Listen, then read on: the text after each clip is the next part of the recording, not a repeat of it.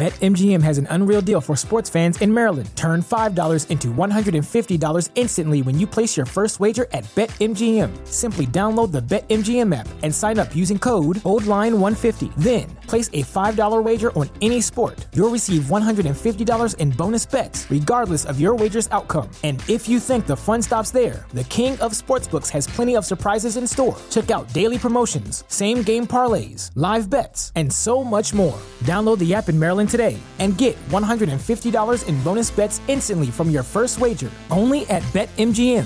BetMGM and GameSense remind you to play responsibly. See BetMGM.com for terms. 21 plus only.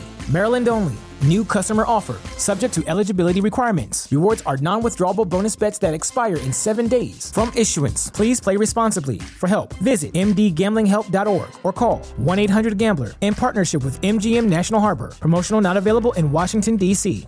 This podcast is a member of the Voices of Wrestling Podcasting Network. Visit voicesofwrestling.com to hear the rest of our great podcasts, as well as show reviews, columns, opinions, and updates across the world of wrestling. Many, many, many, Mickey, Mickey, Mickey, Fishy, Fishy!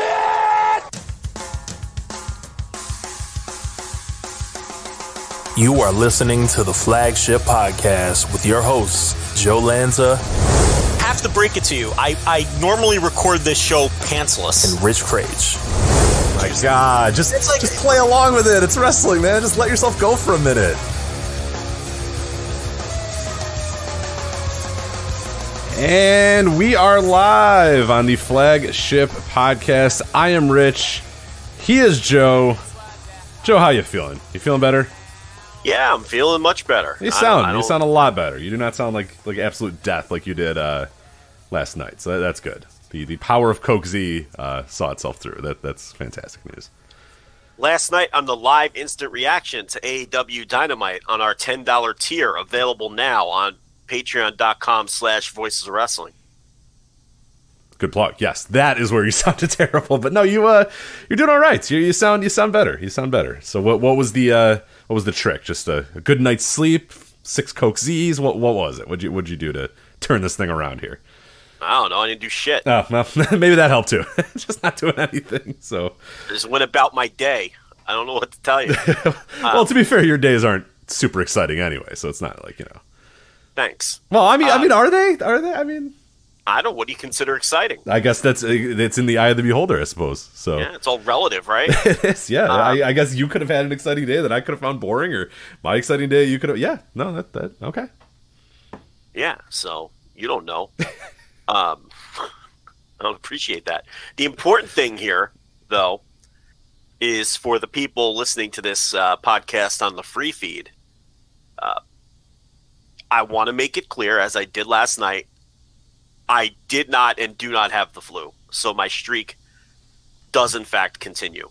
So just want to make that clear. Have still never had the flu. The flu, yes. Uh, uh, you've had continue. you've been sick, but you've never had it. Uh, we, I think we've clarified this in past episodes because some people Yeah. misconstrue what the flu is. But you, you you're saying you have been sick before in your life, but you've never had the full on all the way through big time flu. You've never had. Correct. Never been diagnosed with the flu. Okay. well, to, to be fair, have you have you ever gone to the doctor for any of these ailments? I've, I've been to uh, the doctor, sure. Okay, all right. Um, I, I've never been. Listen, I don't. Well, you went to the one that told you you were healthy like an ox or whatever, and you had a supple neck or whatever. So you went to that doctor. So I guess you have been to a Yeah, doctor. So. I go to doctors. Yeah, What do you think? What am I living in the woods? what do you mean? Do you go to doctors? Of course. Well, you're you're, a, Um, you're you're a modern man, and modern men are too tough to go to the doctor. You know, the, uh, yeah. So Well, they die when they're 48. I go to the doctor. right, yeah. You fear death too much to not go to the doctor. Yeah, I mean, I'm not a hypochondriac or anything, but a man needs to go to the doctor now and then, Rich.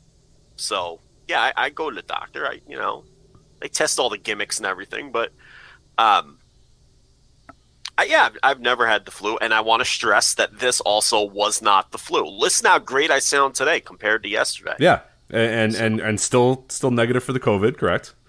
Yeah, I don't even bother testing anymore because look, like three days in a row with the negative, three days in a row, ninety-eight point six on the dot. Much to my wife's chagrin, uh, she wants me to have the COVID because I march around this house bragging about how I never get the flu and I'm impervious to COVID. And she really wants to stick it to me. She was waiting for me to test positive. She wanted me to test positive for that COVID so bad, just so I'd shut up and stop tooting my horn.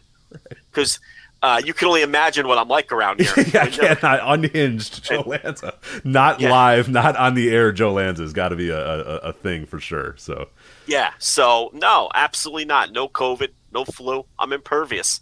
I'm the guy though that gets run over by a bus. I mean, we all know that that's how it ends. yeah, yeah. Oh, you're like the guy that you know he he you know oh he was so healthy he ran marathons or whatever and then yeah a bus you know he was finishing what his ninth 5k of the year and then he was run over by a bus and it's like oh wow shit like you know Yeah. you're sitting on your couch eating chips being like oh man fuck huh? well I drowned in the tub or something. That's, right that's what Yeah, that's Um, relating to our presidential discussion uh, a couple weeks ago when we were badly guessing presidents and how they were related. And, uh, thank you to uh, the 37 different listeners who let us know that the Roosevelts were indeed related. Thank you.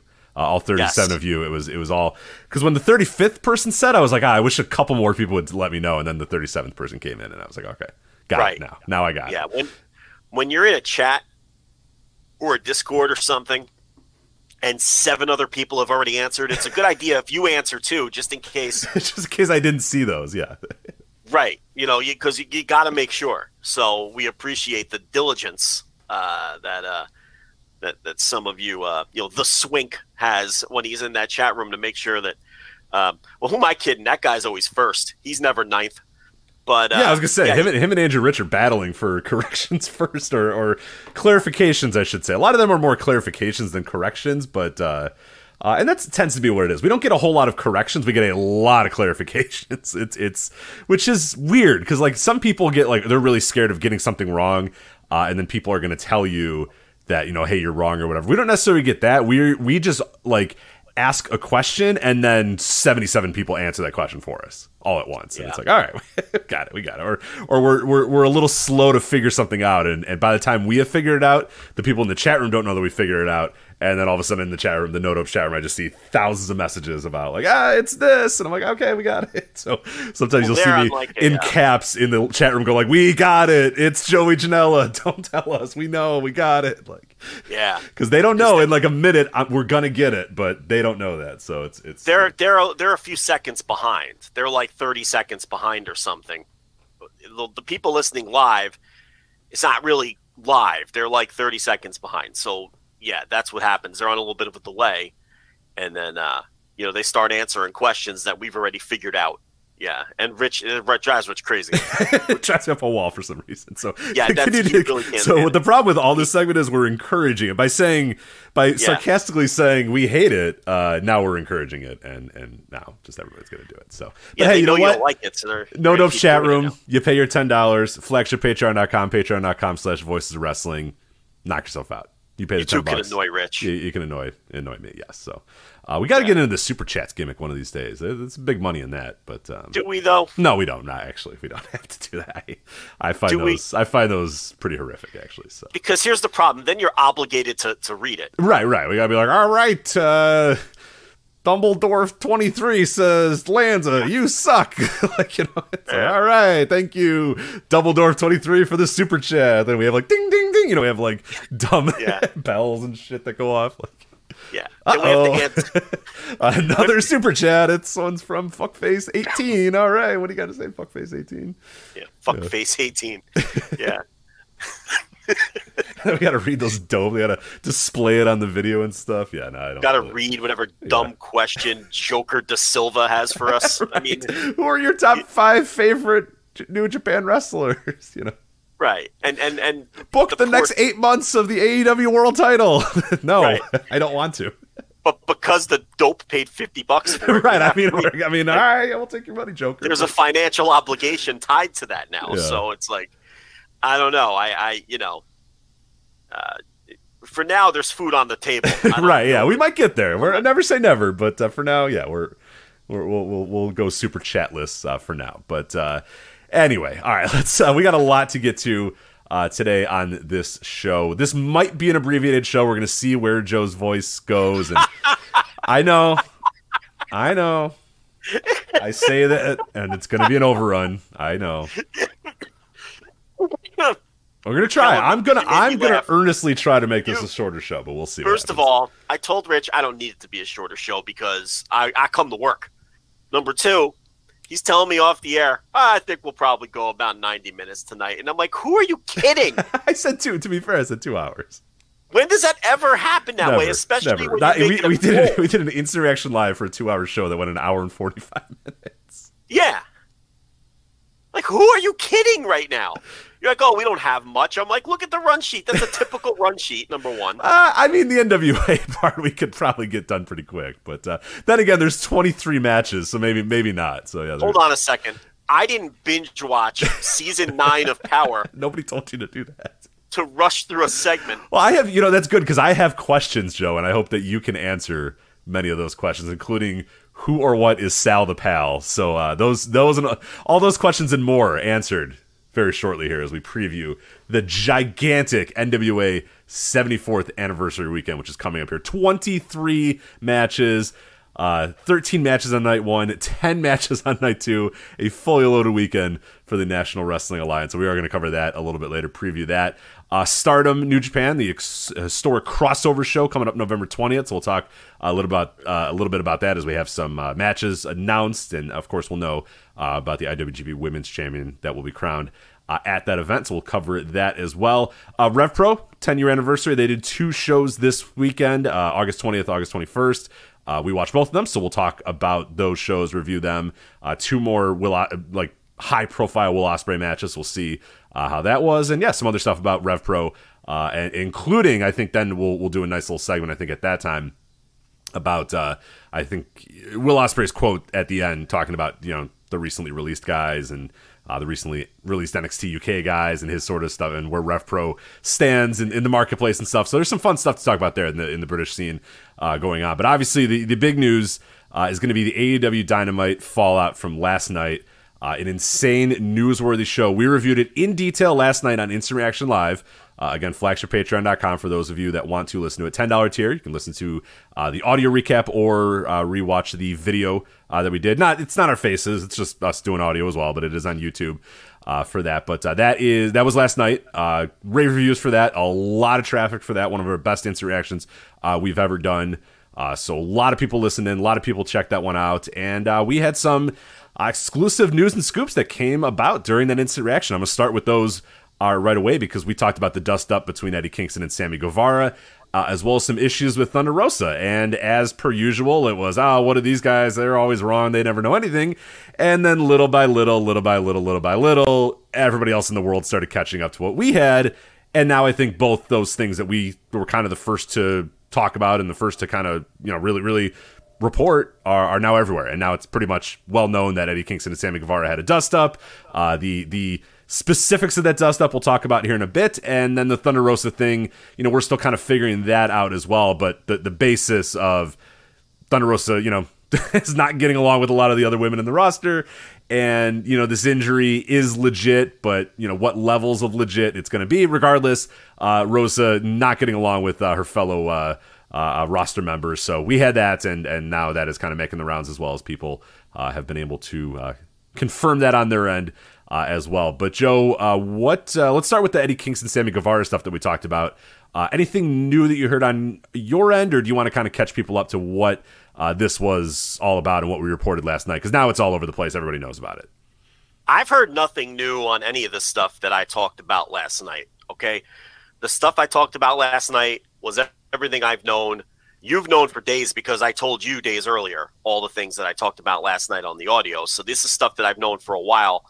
Um, these are also things that I had known even prior to when I told you because these are just you know, sometimes you get passed along things or stories or whatever, and you just, you know, it's like we talk about you hear all the so time. much shit. You get so much. You hear shit, so much Yeah, you gotta you gotta basis. sift through what's what's real, what's fake, what's worth reporting, what you can confirm, what people think, and people think it's like you know in, in this in this business show, like you just anything that comes, we're like ah, ah yeah, here's this thing that we heard. Here's no, we we what what we tell you on the air is ninety you know five percent of the what we what we get. I mean ninety five percent of it is just junk, or it's like I don't I can't really report that, or you know are you sure, or just people passing stuff along, or hearsay, or whatever. Like there's so so much stuff That, Nah, that I think. Listen, I, I, you know, we talked to a lot of people in and around wrestling, and like you said, you know, maybe five percent of it makes the air, or or goes in, you know, a written news update or something. And it's not that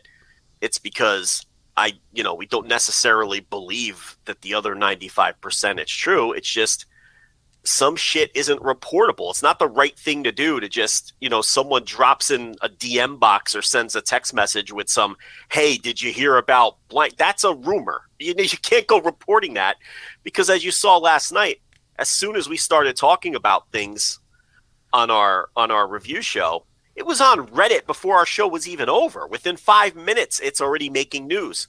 You know, before our show's even over, the other news sites are now working to confirm what we're saying, whether it's you know, Dave Meltzer, who came out with the Eddie Kingston report literally while we were still on the air, confirming what, you know, the basis of our story. Or Sean Ross Sapp saying, all right, I'm going to follow up on this stuff that Voice of Wrestling has to say. And, you know, those wheels are immediately in motion as soon as we say it. So if we just came on the air all loose and, and just fired off all the things that we hear on a weekly basis, I mean, forget it. We'd have no credibility, first of all, because half the things we hear are, are just hearsay and rumors and uh, you know it's just not the right thing to do you know these are people's careers and people's livelihoods so if i hear something and then i ask around and i get two or three other people to to back it up and confirm it and say oh yeah yeah that that definitely happened. And especially if i can get firsthand accounts or you know people close to the situations then that's when i feel confident enough to come on the air like i did last night and uh, and, and talk about them or write up news updates behind the paywall or, or anything else. And it, it, it's just always so silly when I know wrestling fans' first instinct is to just think everything is bullshit or think everything's a work or or whatever the case. And you know, you can't help or control that. It just is what it is. That's how fans are. But um, yeah. So the, those two stories, the Thunder Rosa Jamie Hayter heat and the Thunder Rosa Britt Baker heat, for people who weren't aware of that, I guess I take for granted that I thought everybody was aware of that, but they I guess they weren't. And then the the Sammy Eddie thing I mean, those were things that I had been told, you know, uh, going back uh, weeks and in some cases, and with the Baker uh, Thunder Rosa thing going back in years. I mean, from their, you know, they, they haven't liked each other for a long, long time. But, um, you know, then you, you get it confirmed and then you feel comfortable putting it out there. And then, you know, last night in particular, and even last week too, with the, uh, with the punk hangman, you know, closed door meeting and all of that, it was the same thing. You know, I felt confident enough to put it out there, and then you know the other major outlets all quickly did their own homework and and confirmed it and backed it up on their ends, and that's the same thing that happened last night. So, um, yeah. So I mean, I, I don't have anything new, but some of the other outlets uh, do have some new information. I know a couple different outlets got direct quotes from Eddie Kingston, basically admitting that you know I did yeah. something that I was in fact suspended, which we broke last night, and um, I did fuck up and do something. I'm paraphrasing, but he basically said he did something stupid and he deserves it. And you know, when the details come out, he was said, "I'll let people judge the way they're going to judge." Yeah. So this is exactly, um, exactly the quote. This PW Insider had this from Eddie, directly a quote from Eddie that says, "You know the truth. I wouldn't lie. I was wrong for being unprofessional. That is the blind fact. He did what he did, and the public can judge that. But I know for a fact I was wrong."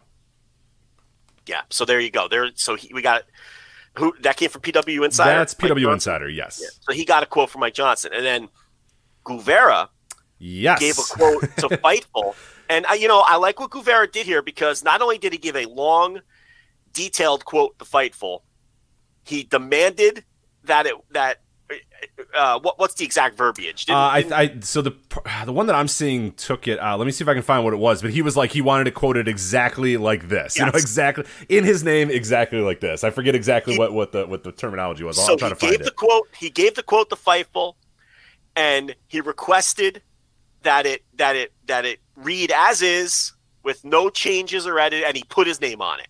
And you know what? I respect that. You know, none of this I'll discuss this, uh, you know, off the record. I'll discuss this, but you can't put my name on it because that's pro wrestling is such a closed society, and that's a big problem. And I, and I, I like the way Kingston and Guevara handled this yeah, today. Mm-hmm. They just put quotes out, put their names on them. Okay, why can't we all be adults in this business and and speak to the media like adults and put our names on it?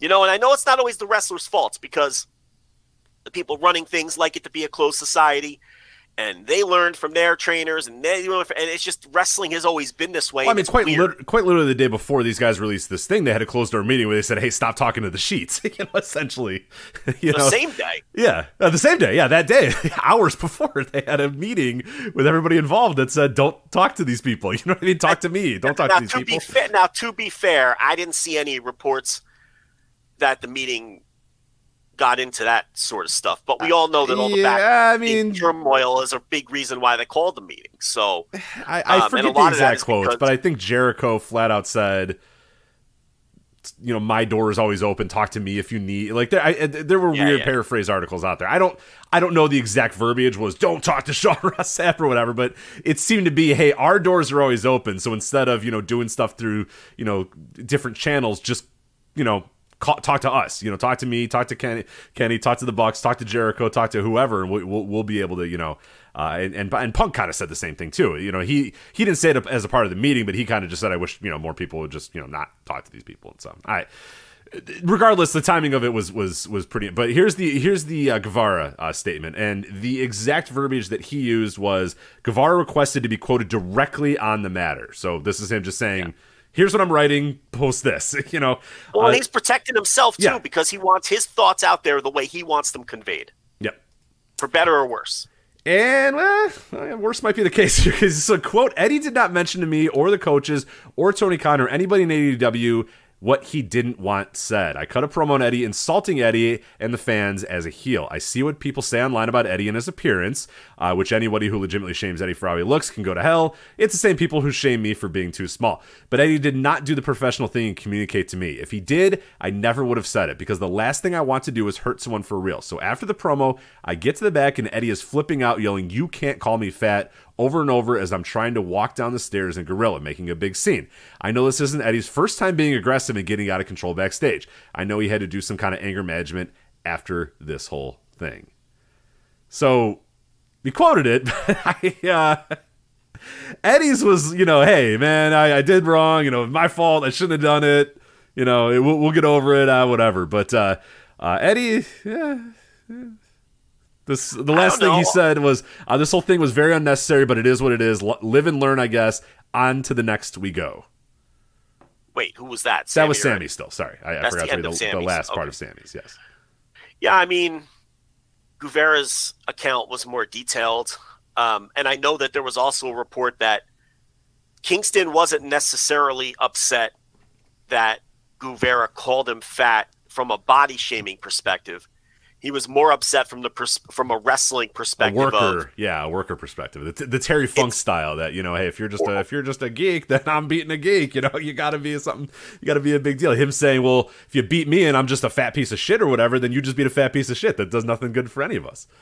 Right. So I saw a report in that direction. I know that was a big Terry Funk thing. I think Bulldog Bob Brown told Jericho that. I think Jericho tells a story where he where Jericho cut some, you know, insulting promo on a babyface, and I think it was Bulldog Bob Brown, if I'm not mistaken, who also told Jericho something similar to what you know that, that funk anecdote, where it's like, well, congratulations. Now, you know, now no matter what happens in this match, you either beat a loser or got beat by a loser. You know, you shouldn't talk like that way to your. But the point here is that's the perspective that I saw one report that Kingston was coming from, as opposed to his feelings are hurt because he because he called him fat. So I don't know. Okay, um, it, it's I'm not taking sides here. I know most people are siding with Kingston because he's the more likable guy. We all know Sammy has had his issues with immaturity, and he's had maturity issues throughout his career. Listeners to this show know because we've been talking about Sammy Guevara since he was 18 years old. Yeah. Okay, and the issues that he had on the independents in Texas and uh, saying and doing stupid things and getting, you know, he got blackballed from independent wrestling in Texas for a year at one point early in his career for, you know, uh, for maturity issues. And now he's like almost 30 years old and um, there's still issues there. So it's, it's easy to take Eddie's side. You know, based on how Guevara lays it out, I don't see a, a lot of major issues there. Now, there's some passive aggressive sniping to be sure. These two men aren't going to be breaking bread, I don't think, and hanging out and going out to dinner and, and having beers. Um, But the bottom line is you can't put your hands on somebody. I mean, that's you know, you, you can't. A guy comes through the curtain, you can't go putting your hands in his face. I mean, you can't do that.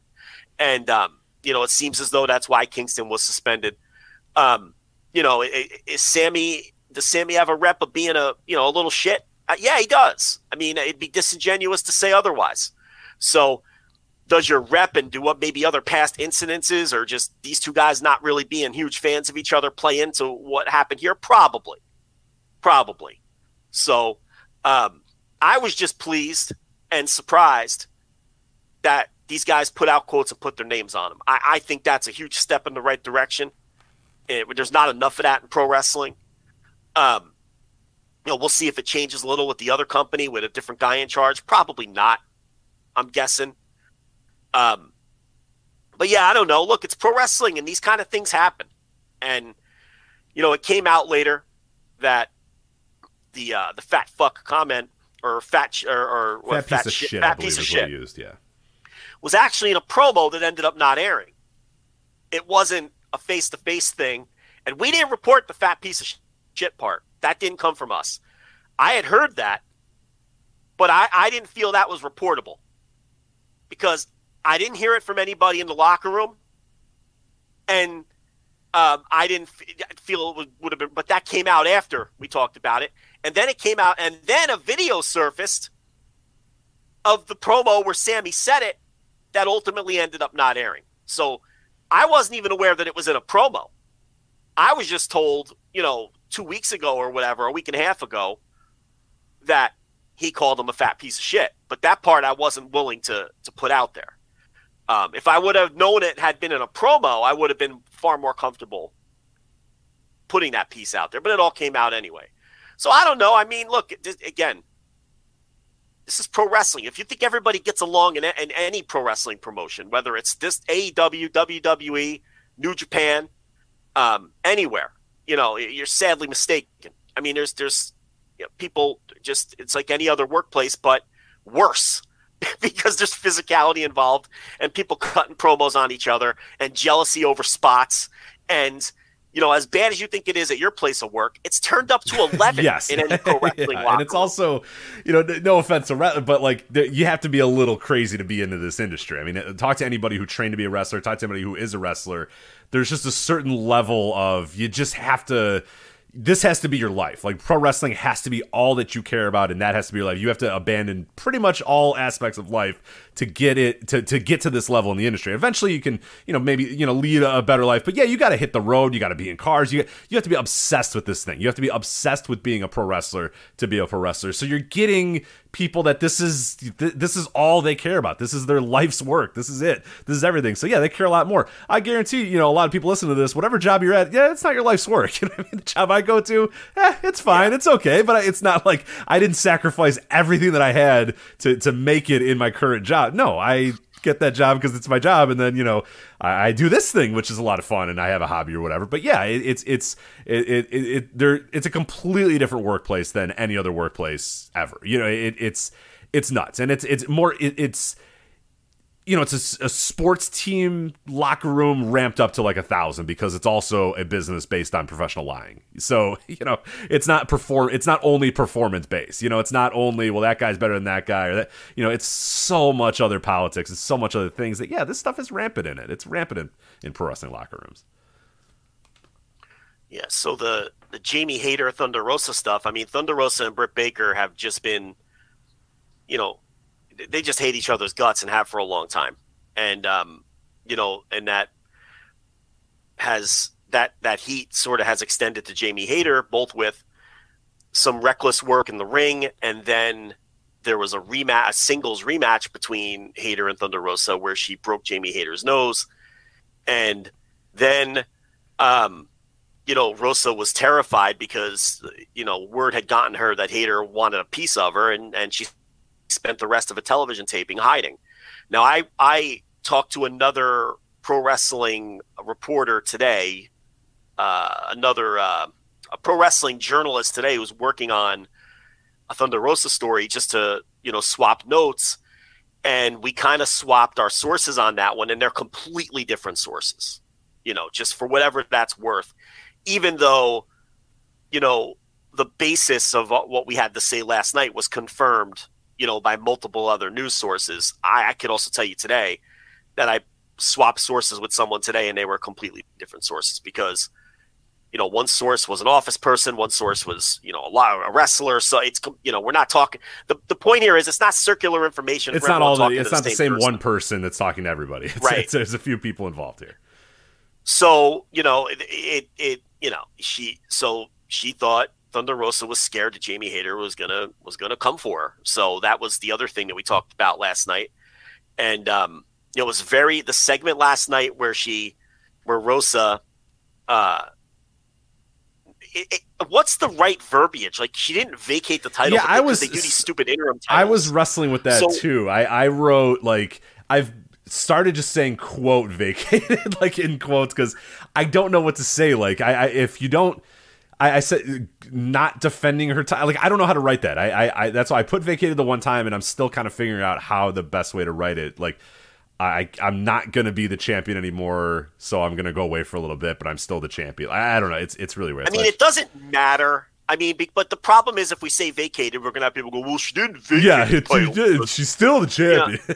yeah, so it's because this company with these dopey interim titles. Yeah, if you could figure out a way for us to write it, I would like that. Um, I would like to figure that out. That would be nice. But but that promo was weird. I mean, she's crying. Is she is she putting on a performance? Is she legitimately emotional?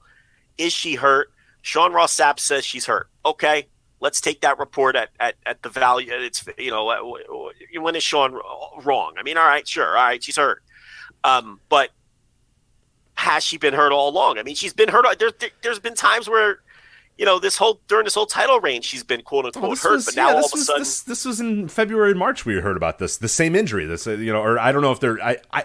I've seen different well, stuff on this. Yeah, I don't know if it's the same injury. I've seen some people say, "Oh, this is the same thing," but I don't know if that's actually been truthfully reported by people or whatever. But she's had issues with her back for a long time, since February or March, where she was missing shows here and there, uh, missing different dates, doing different things like that. I know, um, and and again, like you, you know, you start looking back at some history and you go, well, okay, there's there's some points over time that have been a little weird. That ah, uh, you know, how much was injury and how much were other things because I know personally from living in Chicago that she was the Warrior Wrestling Women's Champion and she dropped that title without losing a match. She couldn't defend it for whatever reason. And she was there at the show, she did commentary, and then another match was announced, and that the winner of that match was the champion. So it's like, you know, that, that was another case where she didn't technically lose the title. But was that injury related? Was that just AEW saying, Hey, we don't want you to lose?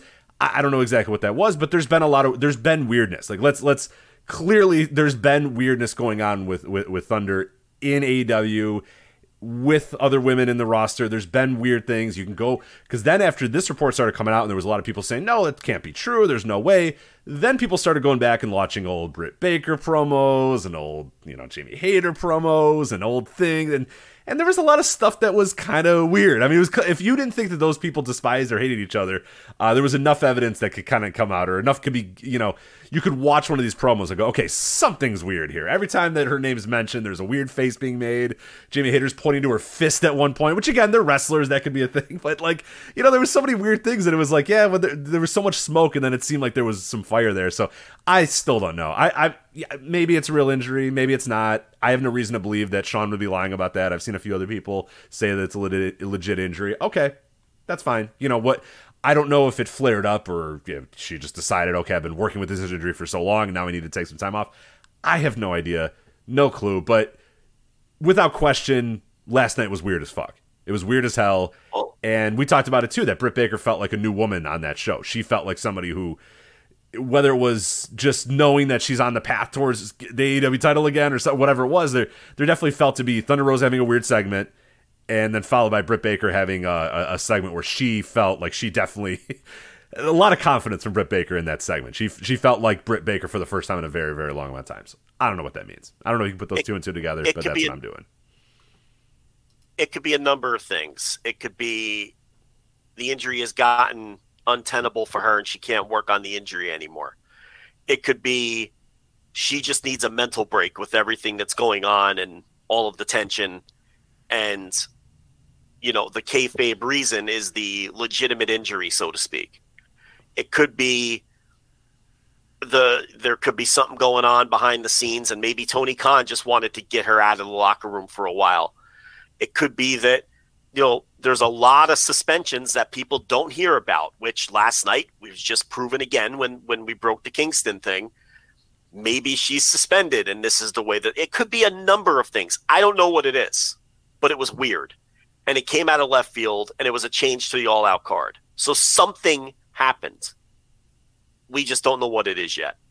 And uh, I don't think any other outlet has reported, you know, what the true story is or what the real story is behind that. Be- beyond, yes, she's legitimately hurt, but we all knew that already.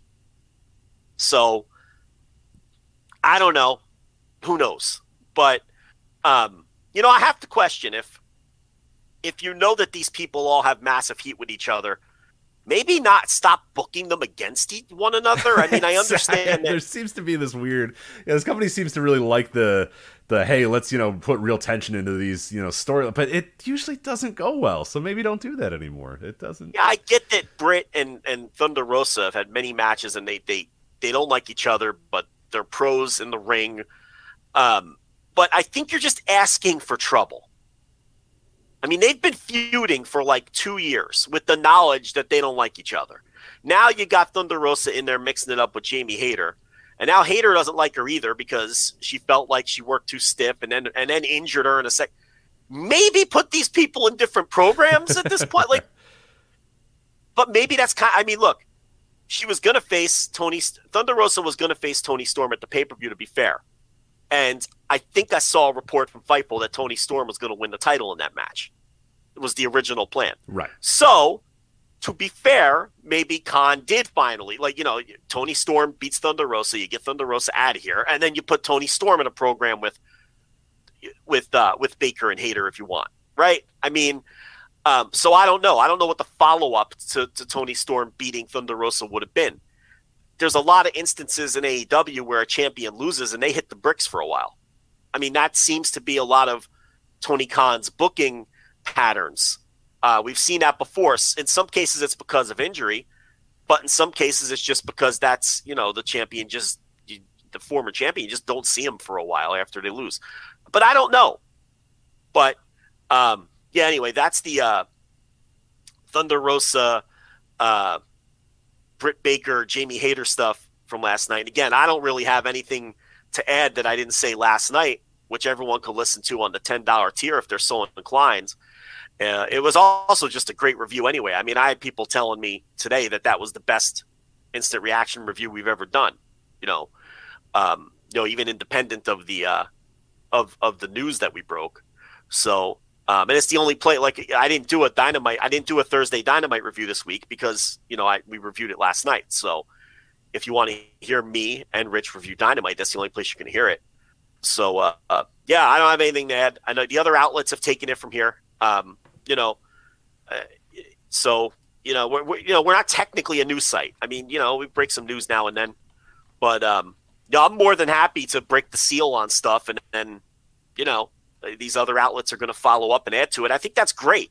I think that's great when outlets because everyone's going to have different sources too. So, you know, Dave's Eddie Kingston story was a little different than mine and a little different than Sean's, which was a little different than ours, yeah. which was a little different than Mike Johnson's, because everyone talks to different people and you get different perspectives. And I think that's well, people ask different questions too, and that, that's another thing too. You know, yeah. guys might be forthright and open and ready to talk, but maybe you don't ask the right question. You don't phrase it the right way. And if you say the right eh, question in the right way to the right person at the right time, you get you know better information than you may have gotten if you gave them a bad question or you caught them on the wrong time or they didn't want to talk or whatever. Yeah, there's there's a lot of things that go into this, but yeah, it was fun. It felt like you know we we rag on the wrestling media a lot, but I thought the last 24 hours is a really more more good than bad over the last 24 hours. A lot of people yeah, just kind of saying like, "Hey, this is like interesting. A, Let's get down to the bottom of this." Instead of saying, you know, "Oh, well, I, you know, oh, okay, five brother, no you know, egos. I'm not going to talk." Yeah, there was. Yeah. It was just like, all right, let's well, no, no. Here's it. There was no egos. It wasn't like, and I'm just using him as my example. It wasn't like Sean Ross Sapp was like, "Oh, well, I didn't get this story first, so I'm just gonna." I'm gonna just debunk it. Right. I'm gonna know, no. ignore debunk it because I didn't start. No, it was people being like, all right, well, let me find out what I can find out. And then people found out new stuff. That's cool. Exactly. As the night developed, he said, All right, I'm gonna look into this. Uh, Kingston Sammy rumor. He termed it a first. But then when he confirmed it, he reported it as news. And I think that shit's healthy. Yeah. Mm-hmm. Okay. And I think that's good.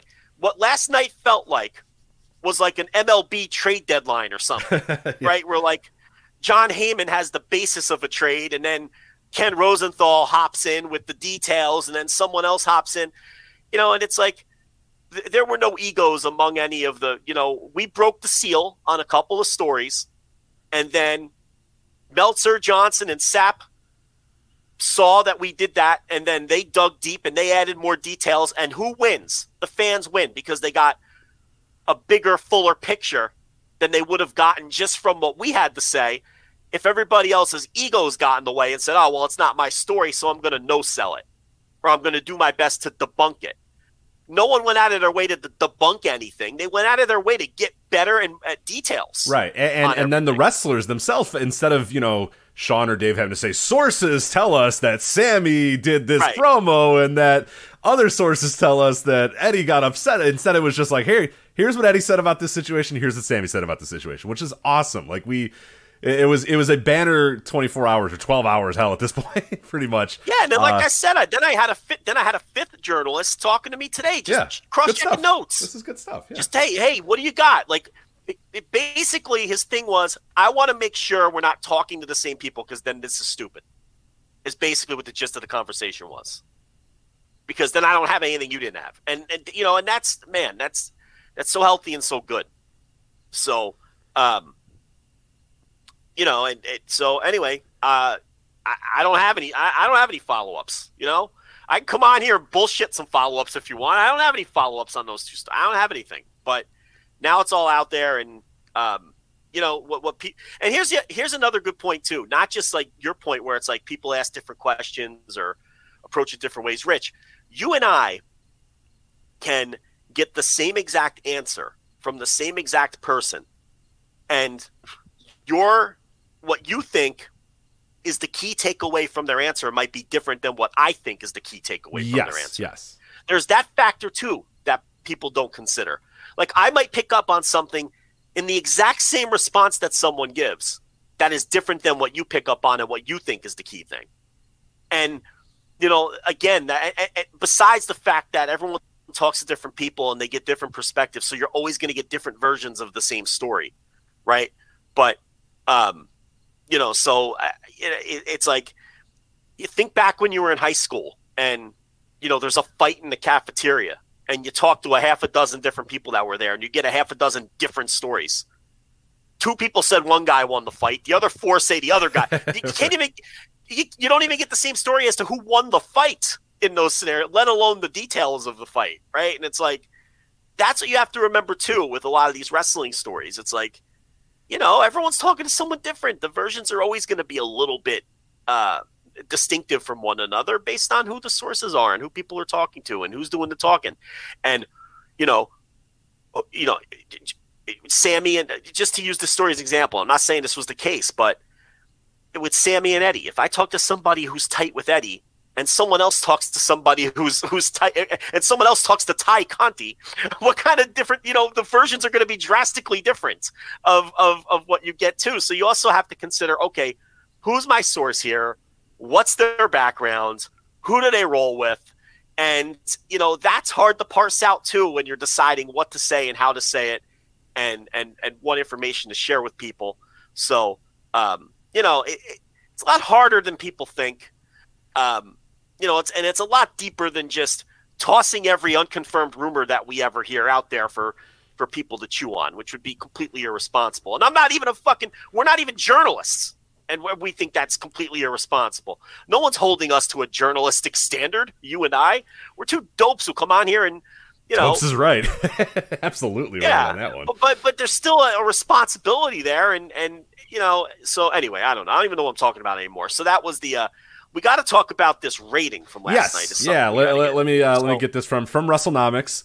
Uh, AEW Dynamite last night on TBS was watched by 1 million, 1.04 million viewers on average, including 444,000 aged 18 to 49 for a 0.34 uh, 18 to 49 rating. This was Dynamite's highest 18 to 49 viewership since July 6th and its highest total viewership since February 9th, 2022. Uh, compared to last week, Dynamite was up 10% in total viewership, and among viewers 18 to 49 viewership was up 15 percent. Dynamite ranked number one in 18 to 49 among cable originals for the day, uh, including broadcast prime time. It ranked number six. So, uh, what do you make of that number? That's right about where we said. I think we said they were they would be really happy with 0.34 or 0.35. They got 0.34. I think they're probably still pretty happy. We were saying that you know 0.4, 0.5 that was insane. That's you know 30% growth, you know, yeah, that was been... not going to happen. I mean, that would have been very good. Everybody would be popping a lot of oh, champagne yeah, yeah. Uh, in that place if that was the case. But they ended up having what I thought that's a pretty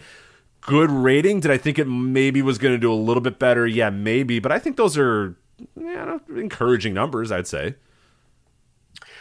So last night I predicted a 0.35, like you said, and I based that on 17% growth on the prior week where they did the 0.3 because what I did was I looked at the past big time title matches that they did on TV, whether it was the first Hangman Page versus Bryan Danielson, or whether it was Jericho Mox from a few weeks ago, or uh, even the CM Punk MJF match that they did on TV, or you know. So I looked at big pay per view main event quality matches that they've done on TV, and they've really done a number of them. They did two Bryan Danielson uh, Hangman Page matches on free TV, um, and you know, this idea that the show was just going to jump from a 0.3 to a 0.4 simply wasn't realistic. They weren't going to do a 25, uh, you know, percent uh, increase that, because there's no, there was no precedent for that.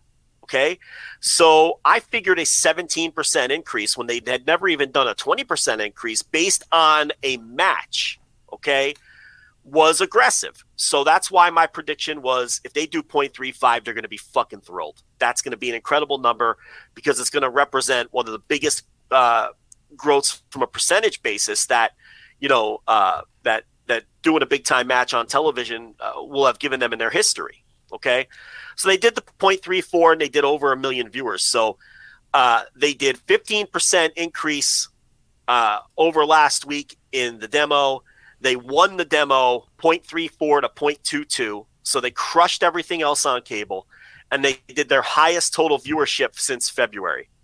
So anybody who tells you that this number wasn't a massive success simply doesn't know what they're talking about. They don't know what they're talking about. Okay? If you would have told the room before the number came out that you're going to do your highest total viewership since February, you're going to have 15% growth week over uh, week over week, and um, and you're going to win the night on cable 0.34 to 0.22, they all would have signed up immediately. The match delivered. It was a hot match, and uh, and and the rating confirmed that. Our talk, Rich, last week was uh, we'll see how hot this match really is. It feels hot, but the numbers don't lie. Well, the numbers came in, and the match absolutely delivered. Um, so I, I, thought this now, was kind of interesting as well. I don't know if you saw this, but AEW released a video of the full match on their YouTube channel. Did you see this? Uh, no, I did not. Yeah, so the full match is up there. If you want to see it, it's it's an yeah. eight minute video. Uh, as of right now, 1.3 million views from uh, uh, from the video last night. So that's an interesting strategy too. That they just released the whole video. They thought it was worthy enough uh, to put up the entire the entire match. So every second of it's there, and that's you know 1.3 million uh, after fuck, less than 24 hours pretty good i think let me see where that is uh, compared to their most popular videos. So they've got some. I mean they have like 43 million views on some videos. They it's gonna it's getting there. It, it's climbing up the ladder. It looks like it's in the top 50 at least of aew videos all time. So uh, we'll see. But that's pretty interesting after just a couple uh, uh, you know, just a couple of hours or, you know, 12 hours or whatever. Uh, as far as other full matches they put on or full segments on Dynamite, I don't recall a lot that have gone on there, like full, full matches. So uh, that's another interesting thing as well to decide that, you know, that was worth doing to put, put it up fully uh, on YouTube. So there you go. Yeah, no, I look, I think that's a good idea too. But, um, I'm getting some DMs. I'm debating whether to do this on air. see, see, people, you're, you're seeing what's going on. I mean, I think they're listening, is what it is. Oh. Um, Rich, well, I tell you, they, they're all listening, buddy. uh, hello, hello, people. um, I'll think about it. All right, you can, you can, you, uh, you can, you can DM me independently if you'd like as well. Here's Yeah. the thing: the information is not going anywhere. What's the rush? Let's think it through. Um, no, yeah, but this because this rate, I don't want to derail because I really want to talk about these ratings. Um, no, so I, I do think it was a successful number, and when you look at the uh, the quarter hours, which Brandon Thurston also had, Yes, yeah. Let's The- let's do that. no, I've got him. Okay, you got him. Yeah, the- go ahead. the point I wanted to make on the, the on the uh, specifically on the Mox Punk match was the match was only three minutes and change long, and the entire segment, you remember from start to finish, did not eat the entire quarter hour. Okay. Oh, actually, it did. Uh, John po- Jon Moxley versus CM Punk. Oh no, it did not. Yeah, okay. it was only fifteen. Uh, yeah, it was only fifteen minutes of it. The Christian Cage pre-tape promo. right, oh yeah, yeah, right, right, right. That was part of it too. Right. So, so here's my point. That quarter hour spiked to obviously a show high 1.198 million viewers. Okay, so a shade under 1.2 million viewers for that quarter.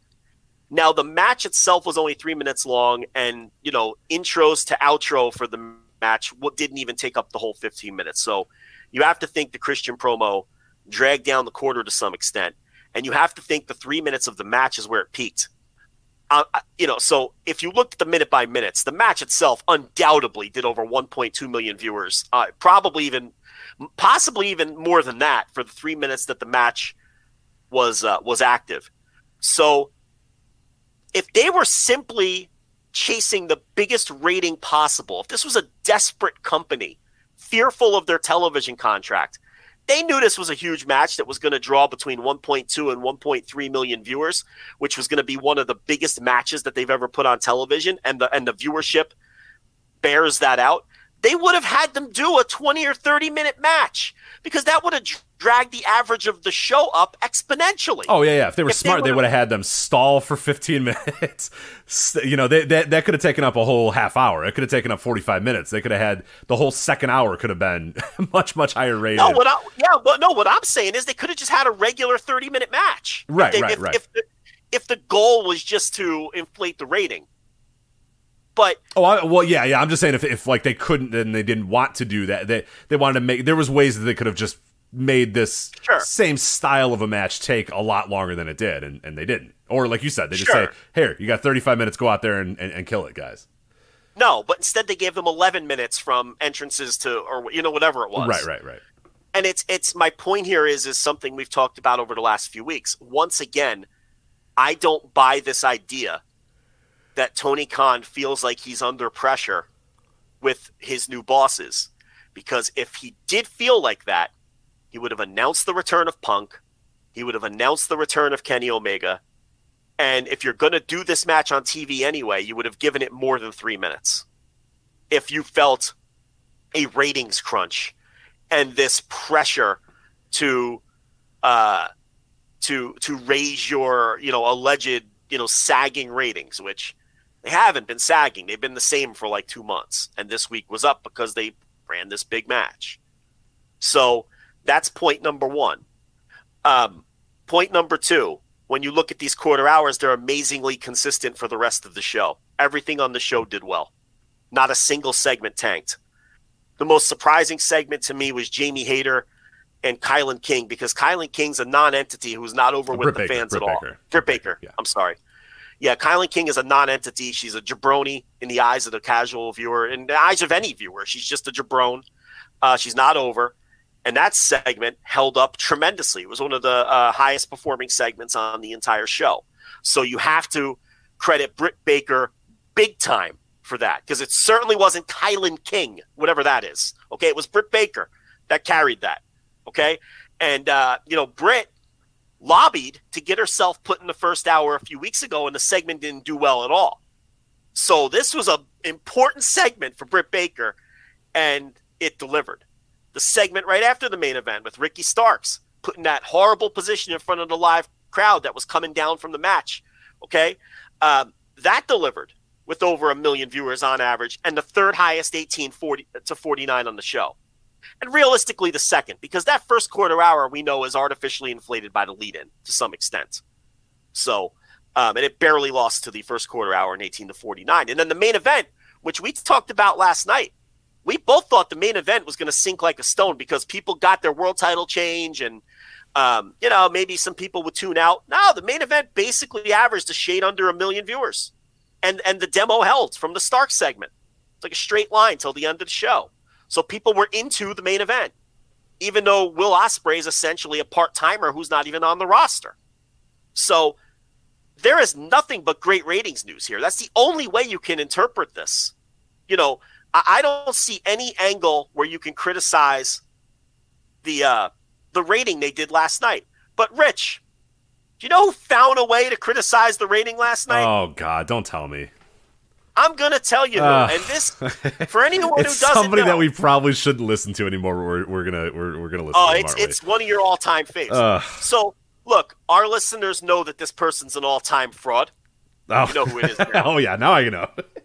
but we constantly have new listeners, and based on last night and the business spikes that we saw, I presume we're going to have a lot of new listeners this week. So they might not be intimately familiar with the, the level of fraud that this man is.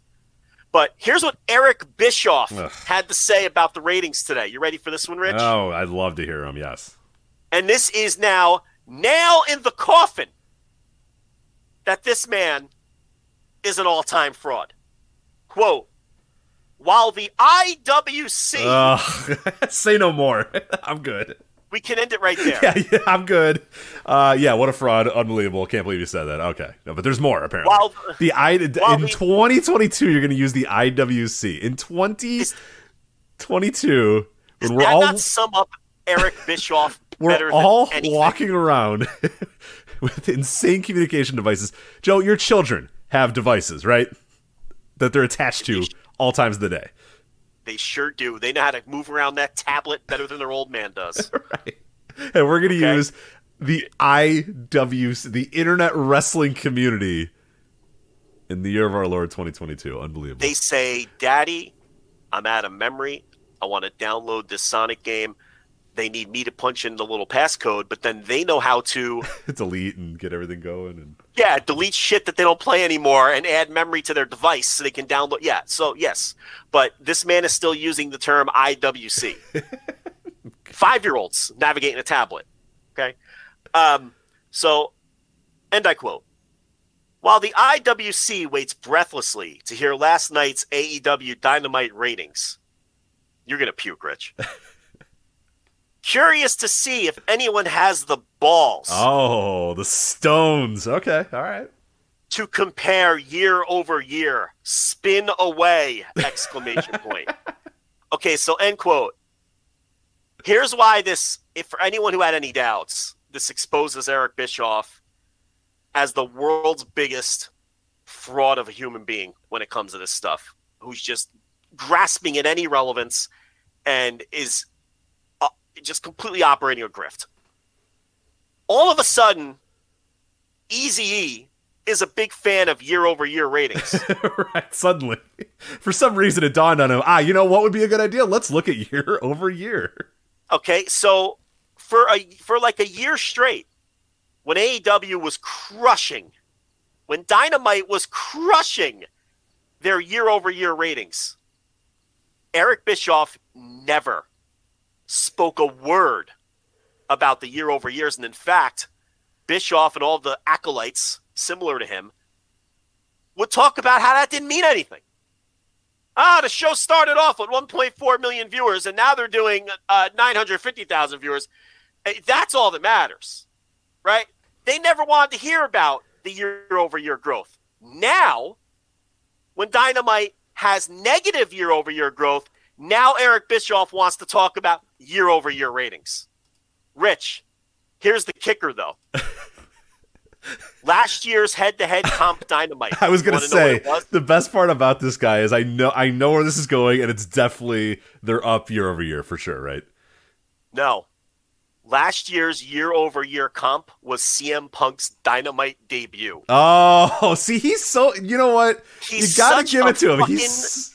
That is why that man that had no discernible skills or talent whatsoever assumed the role of president, like became a top level executive in Turner Broadcasting because he is smart as fuck. Instead of just, he knows what the hell he's doing, man. You got to give it to him for that. You know how we got to give it to Vince McMahon, even though he's a horrific human being. Hey, you got to hand it to Eric Bischoff, man. We have never called him stupid. No, we have never. We've called him an all-time grifter and a fraud, but we have never. Last year's Dynamite, you ready? CM Punk's first Dynamite, a point, I forgot. Ready? That would be that would be it. Listen. Yeah. a point four eight in the 18 to 49 and 1.172 million viewers. So he's doing cheeseboard guy thing where you look at Rampage Yeah. and go, "What's going on with Rampage?" You know? So, do you think it's a little convenient that the first time ever Oh, man. that Eric Bischoff wants to tell people and direct them to year over year ratings that it's this week? I mean, the guy is unbelievable. It's great. he's It's uh, you got to give it up to him. All these gri- they should learn a thing or two because some of these grifters it's lazy or it's it's you know just surface. le- He's he's playing grifter chess. You guys are all playing checkers, man. He's got it on another level. Got it. got to hand it to Easy for that. ATM Eric, ATM Eric really pulled pulled out the the big guns for this week. That's a great kudos to him. You got to I mean you got to tip your cap to that. That's perfect. anything to discredit the numbers that came Uh, out this week. like like he he knows you know we never have claimed he's stupid. He knows exactly what he's doing. And um you know the people who give him a platform to spew this nonsense genuinely should be ashamed of themselves. I mean it's horrible dis- intentionally disingenuous analysis that just pollutes the community it's it's you know what i mean? Like we're not talking life or death uh you know stuff here when we're talking about wrestling ratings okay? So you don't want to make it overly dramatic but this isn't just an ignorant guy who's spewing ignorant thoughts. He's he's he's intentionally disingenuous he knows what he's doing. And it's all because he's annoyed at something tony khan said about nitro you know six months ago you know or whatever it was a year ago and uh, you know now he has this vendetta. It's it's it's crazy, but uh, I mean, he's an all-time fraud, and and today was just another great example of that. Um, and this idea that no one does year-over-year ratings, Rich, he subscribes to WrestleNomics. yeah. Eric Bischoff is a WrestleNomics subscriber. He knows that Brandon Thurston does year over year ratings every day for wrestling ratings for every wrestling show. He knows that Dave Meltzer does year over year ratings. He knows that Raj Giri tweets year over year ratings every day. He knows this. But, you know, his his his base eats it up.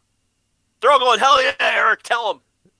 What the show do last year? No one has the balls. What?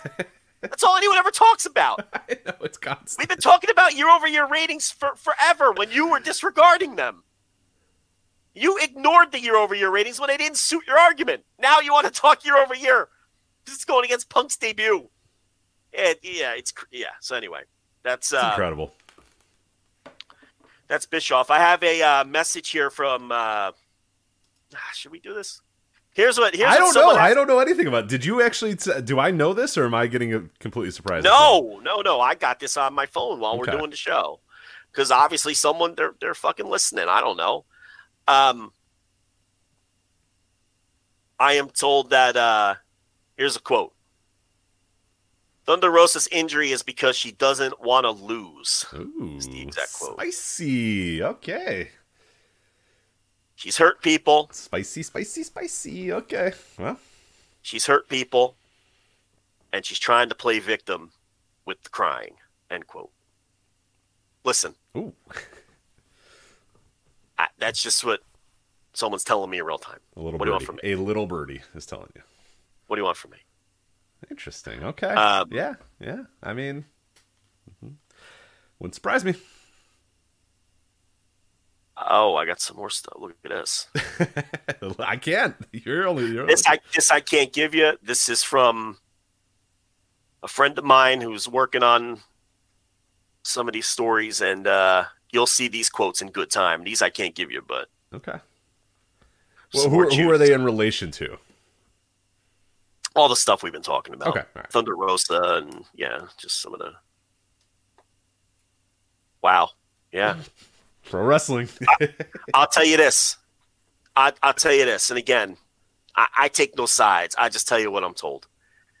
This Thunder Rosa thing's getting bigger before it gets smaller. Uh-oh. That's all. That's what I'll say. All right.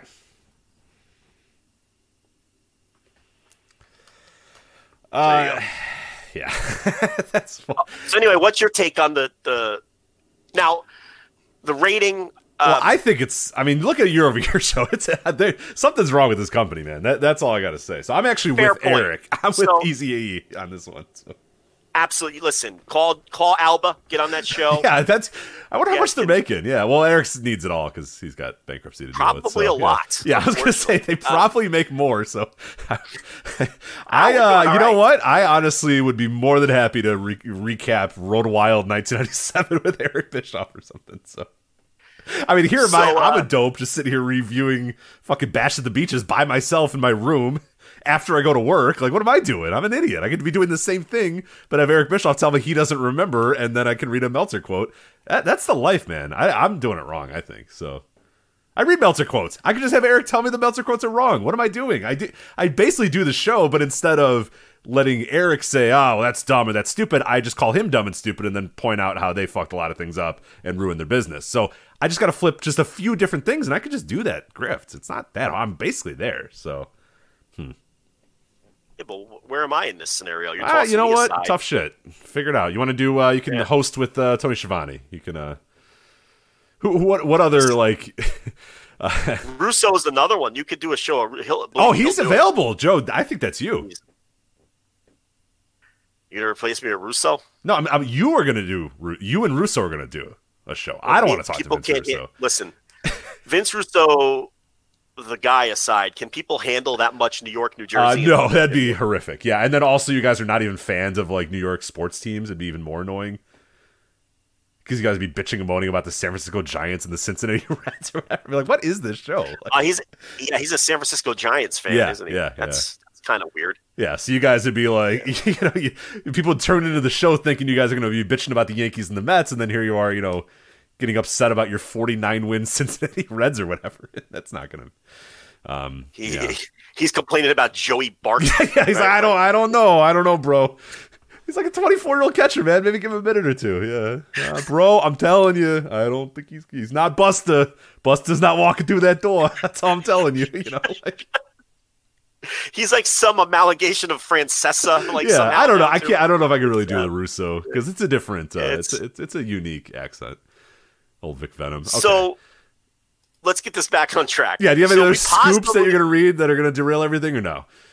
Oh, Okay, I'll just say this. Like all kidding aside, like the the, the locker room is not on Thunder Rosa's side. Let's okay, just put it that right. way. There you go. I mean, Yeah. I- no, I no, I not didn't heard- think that either. It, it was kind of funny to see a lot of the fans. It felt like we're like, no, that can't be, no, that can't, no, no. and then it it, it kind of little by little, everybody that was doing the reports were all kind of. It felt like all of everything that's come out, which is probably like you said, all mostly people from the locker room.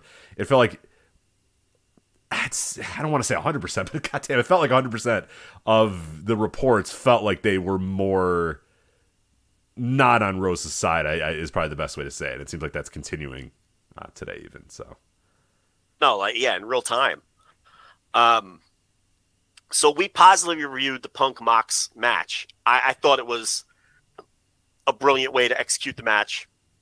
We talk about it in detail on the uh, instant reaction, but what I also thought was brilliant about it was, in my opinion, they they they did the match and popped the rating without even giving away the match because they did this three minute squash where Punk, you know, they do the storyline where Punk hurts his foot. And please, people, it's it's an angle. He didn't re Yeah, he didn't yes, re-injure his foot. Um, you know, they they do the injury angle where he injures his foot. They do the three minute squash. So they give you the match, and they give you a satisfying match because they give you a title change. right? But they really didn't give away the match. Like to me, there's still a thirst and a hunger to see these guys wrestle because they didn't give you a, a quote unquote real match. So I think they got the best of both worlds out of this thing.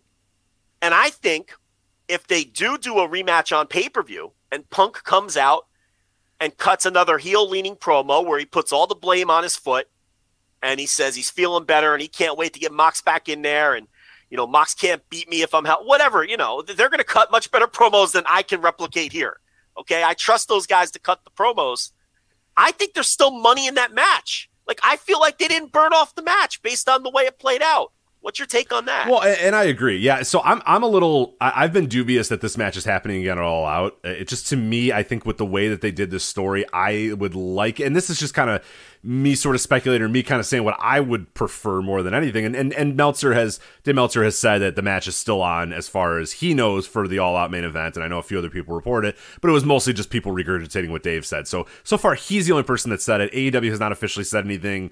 I haven't seen anybody else confirm that yes, it is still on the docket uh, for being the main event of All Out. But optically i would like it not to be because i think you can tell a really really cool story there where if and when maybe punk does come back a couple weeks later and maybe he is ready again. And and i know that like yeah you don't want to wait all the way till full gear in november so maybe you do want to do it all out but i think there's ways that you can get around this story and there's ways and things that you can do but i'm right with you that if it's full gear hell even if it's all out i, I don't love it happening in 10 days but what I what I said, and and and I think I said this on the instant reaction, but if I didn't, I'll reiterate it here am I like super super excited to see that match right now? I, I can't say that I'm super super excited to see that match. Not the way I was a couple weeks ago. But if there's two guys that can talk me back into it, it's fucking CM Punk and Jon Moxley.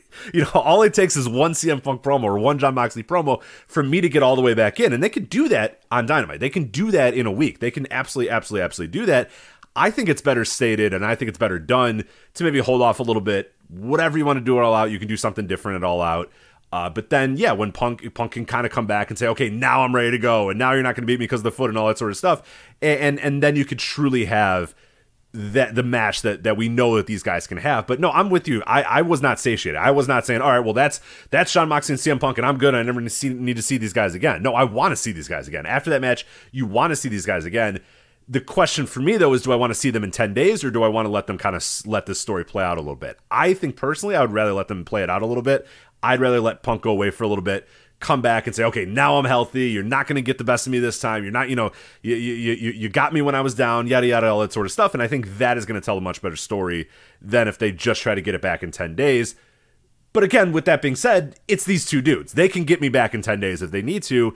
And I'm not going to be, I'm not going to be upset that Ed, I'm going to go live in the building and watch another CM Punk versus Jon Moxley match. That's fine with me. That is a okay with me. I am more than happy to see that again. But I, just in the end, I think there's a lot of different directions they can go with this, and I think that is really cool. And that is is that's great pro wrestling when you can do that. You have a lot of different things you can go. You can have you know these guys face each other in 10 more days and, and punk is is healed up and he tapes his foot and he doesn't succumb to the, the injuries and he beats Jon Moxley in front of the Chicago crowd and yay everybody's happy and yeah CM Punk's got the title back or whatever he could come back in 10 days and I think I've saw this as well that he can come back and say you know what god damn it you know, that you, you got the best of me this one night but I'm here and I'm ready to come back or whatever and then he can fucking lose again in, in eight minutes Jon Moxley can beat his ass again and, and Jon can say all right you're done like you can't hang anymore old man like get out of my get out of my company get out of my like you can't hang anymore your body's broken down you got to go. And then that even, I think, could lead to a pretty fun story. Punk can lose. It's okay if Punk loses twice. Now you have a really, I think, a cool story if if Punk thinks again that he can do it and he can't, and and and and Moxley just beats his ass again. I think that's a really cool story. I've seen people say that you know Punk can fully turn heel and go and the way he beats Jon Moxley is some nefarious means. Is that a way to bring back MJF? Is it something that he realizes, hey, look, physically I can't beat this guy, but there's some mental thing I can do. There's something I can do to cheat to win, or there's something I can do to win. I think that's okay. That's a little, you know, it's it's not how they've booked. They've always kind of booked mostly clean title wins and mostly clean finishes and stuff. But if you really want to get this thing over, if you want to turn CM Punk heel, that's a great opportunity to do it, a great try to do it. I don't know if it's going to work in Chicago, but hell, that's that's something you can do too. You can do like I said, where they just Punk goes away for three, four, or five weeks or whatever, comes back and says, "All right, now I'm healthy," and you build for full gear or whatever if you want to. I think there's a lot of different ways to go with this, and I couldn't believe that I saw this show, and I don't know if you did too. That like people were were genuinely like oh man, Punk got squashed, or oh, Punk looked like, you know, that that that that. Was, I saw a finger poke of doom. I saw the fucking finger poke of doom referenced way too many times last night. That was great pro wrestling. What we saw last night. That was tremendous pro wrestling nerd shit wrestling that we saw yesterday. CM Punk is talking a big game, says he's ready to go. He's not ready to go, and Jon Moxley beats his ass. That is not a squash, and that is not a finger poke of doom. That is good pro wrestling. A man came back before he was ready, and the healthy guy that's been there the whole time, that's in tip top shape, and is on top of his game, beat his ass. That's not a squash. That's not a finger poke of doom. It's not a punishment for CM Punk. People are there's so many things going on here, and I don't. It's just it was just great pro wrestling. At the end of the day, I can't fathom what people were getting out of that segment, other than wow, this is really cool, and wow, there's a lot of different directions we can go from this now. That's what I got out of it. But you know, I don't know. Well, I, look, there's a lot of fans who they lose their minds when matches like this are short and come across like squashes. We've seen it. There's so many recent examples. There's people who just lost their minds at Brock squashing Kofi and Goldberg squashing the Fiend. And when Brock does matches like this against other opponents, and now we saw it last night, where there's sort of this thing where people feel like uh, not necessarily that they're being ripped off, but that it, it's it's almost cheap, and that it's it, and that there's a lot of fans who view it no matter what as a as as a burial of the guy that's losing when oftentimes like I think with the fiend it very much uh, in hindsight was that was Vince was done with the fiend. Yeah, that that that was a burial. That was a burial. Yeah. That one you could chalk up I think as as a burial. Um the the Kofi one is I, I don't consider that one a burial. I consider that one they saw value in Brock, they saw no value in Kofi and they thought that was the best way to make an impression on the debut on Fox. Kofi was treated well in the aftermath. I know people are annoyed that he didn't get a title rematch and all that, but come on, that I'm not relitigating all of that. Um, and then there's this, which I mean, this is not a burial. They're telling a story here. This is, you know, everyone claims AEW. Well, not everyone, but there's there's people who claim AEW doesn't tell stories, and it's like, you know, you're just they're right in front of your face. You're just, you know, you're not seeing them. I mean, you know, there's going to be follow up to this, and you know the the, the foot deal is going to be part of this. And I, again, I, I, didn't see the match going in this direction at all. I thought this was a brilliant way to execute this, yeah. while not truly giving away the match. It was impactful. The crowd was on fire from start to finish, so it came across great on TV. Um, and it's got people talking. It's our lead topic. It's everybody else's lead topic today. Was last night's dynamite more so than even usual. Well, Uh, and so I think like the, the argument, match- the, the the discussion too is pretty cool because people are wondering, oh, is Punk actually healthy? Is he actually hurt? Is he did he come back too soon? Is this all a story? Like the fact that we don't know and that we're all kind of speculating about that, that's good. That's good. Like that is good pro wrestling. I, I yeah, this sort of stuff, like I said, this is this is kind of wrestling nerd shit. Guy comes back from injury. We said like Kenny Omega wants to do this story, but he's got to at least win a few matches in this trios tournament before he can do the story. But make no question, he's probably going to do the same story next week, where he isn't healthy to uh, healthy enough to go yet, and he might get you know lose to to Will Ospreay or lose to somebody because he's not all the way there, not fully healthy. Like that's that's how it's done in a lot of different places. And yeah, maybe people aren't really used to that, I guess. They're not, u- but like you said, it's just kind of a shock to the system that that when you don't get a match this long, people assume that they were going to walk out the curtain and and you know Punk and, uh, and and Moxley had a 35 minute match in their head, and Tony said, no, no, no, no, three minutes, and he's going to beat you. it's like what? No, you know, it's you know sometimes guys are like, yeah, that's a really cool story. They shake it up. People aren't used to this, and I get it, and it's a bit of a shock to the system. But when it does happen, it it, it usually results. Uh, it's a pretty cool stories being told. I mean, I, I know that people in our Discord were were bringing up the Kushida Hiromu match from a couple years ago, and we talked about that one. How cool that was! It was like you know Kushida got in the Yeah. ring, Hiromu got in the ring, and then the bell rang, and Hiromu just fucking cannonballed him right away and just beat him in three minutes, and was just like, no, this is my division now. I own this division, and it was it was cool. It was a really really really cool story, and and uh, we mentioned Goldberg matches in the past, Goldberg and and and Brock. That was a super cool like shock to Yeah. the system uh, type of match. That that wasn't a burial, quote unquote, but was just a hey, here's you know we're telling a story here that one guy is just super dominant over the other, and you know it doesn't need a 15 minute match to do that. Sometimes you know three minutes is just fine, and and I thought it was perfectly fine last night. I, I think the kind of fan who complains about these short, you know, squashes in these in these situations. I think it's a similar Venn diagram to kind of the "you deserve it" crowd, in that they they don't see pro wrestling as a simulated competition as much as they see it as they just want to see their favorite personalities treated a certain way. I don't know if I'm coming across right, but I feel like it's the same kind of fan that you know will will go online and and campaign for you know mid card wrestler X to get a title reign because they deserve one or or that will chant you deserve it in a crowd when you know Liv Morgan's holding the title uh, like that kind of fan is the kind of fan that doesn't respond well to these kinds of matches because uh, they feel like it's disrespectful to the talent you know, to beat CM Punk in three minutes right, in that right, right. manner, where they, because they're viewing pro wrestling through a different kind of lens than we're viewing it. You know, we appreciate the story being told. We appreciate that it's simulated competition. We appreciate that it's something different. Whereas these people see it as disrespectful when the Fiend gets beat in 30 seconds. Disrespectful that Kofi doesn't get an offensive move in and then doesn't get his, you know, title rematch or whatever where we're viewing it through a different kind of lens. I just think maybe it's just different kind of fans who watch this thing for different reasons. And you know, maybe I'm off base, but I get the sense that it's the same kind of fans who are less interested in this kind of match and and thus this kind of story being told. I don't know. There might be something to that as well. Yeah, uh, that, but, that, does make sense.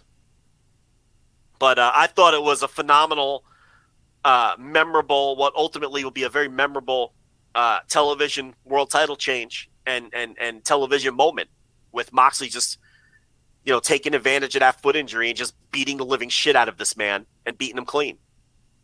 Because it was shocking too. And I don't know. I, I feel like there's still money in the match if they do it at the pay per view. I really do. They've got no prayer of matching last year's All Out. That's a special thing that you can never replicate again uh, you know, with Punk returning to pro wrestling on pay per view.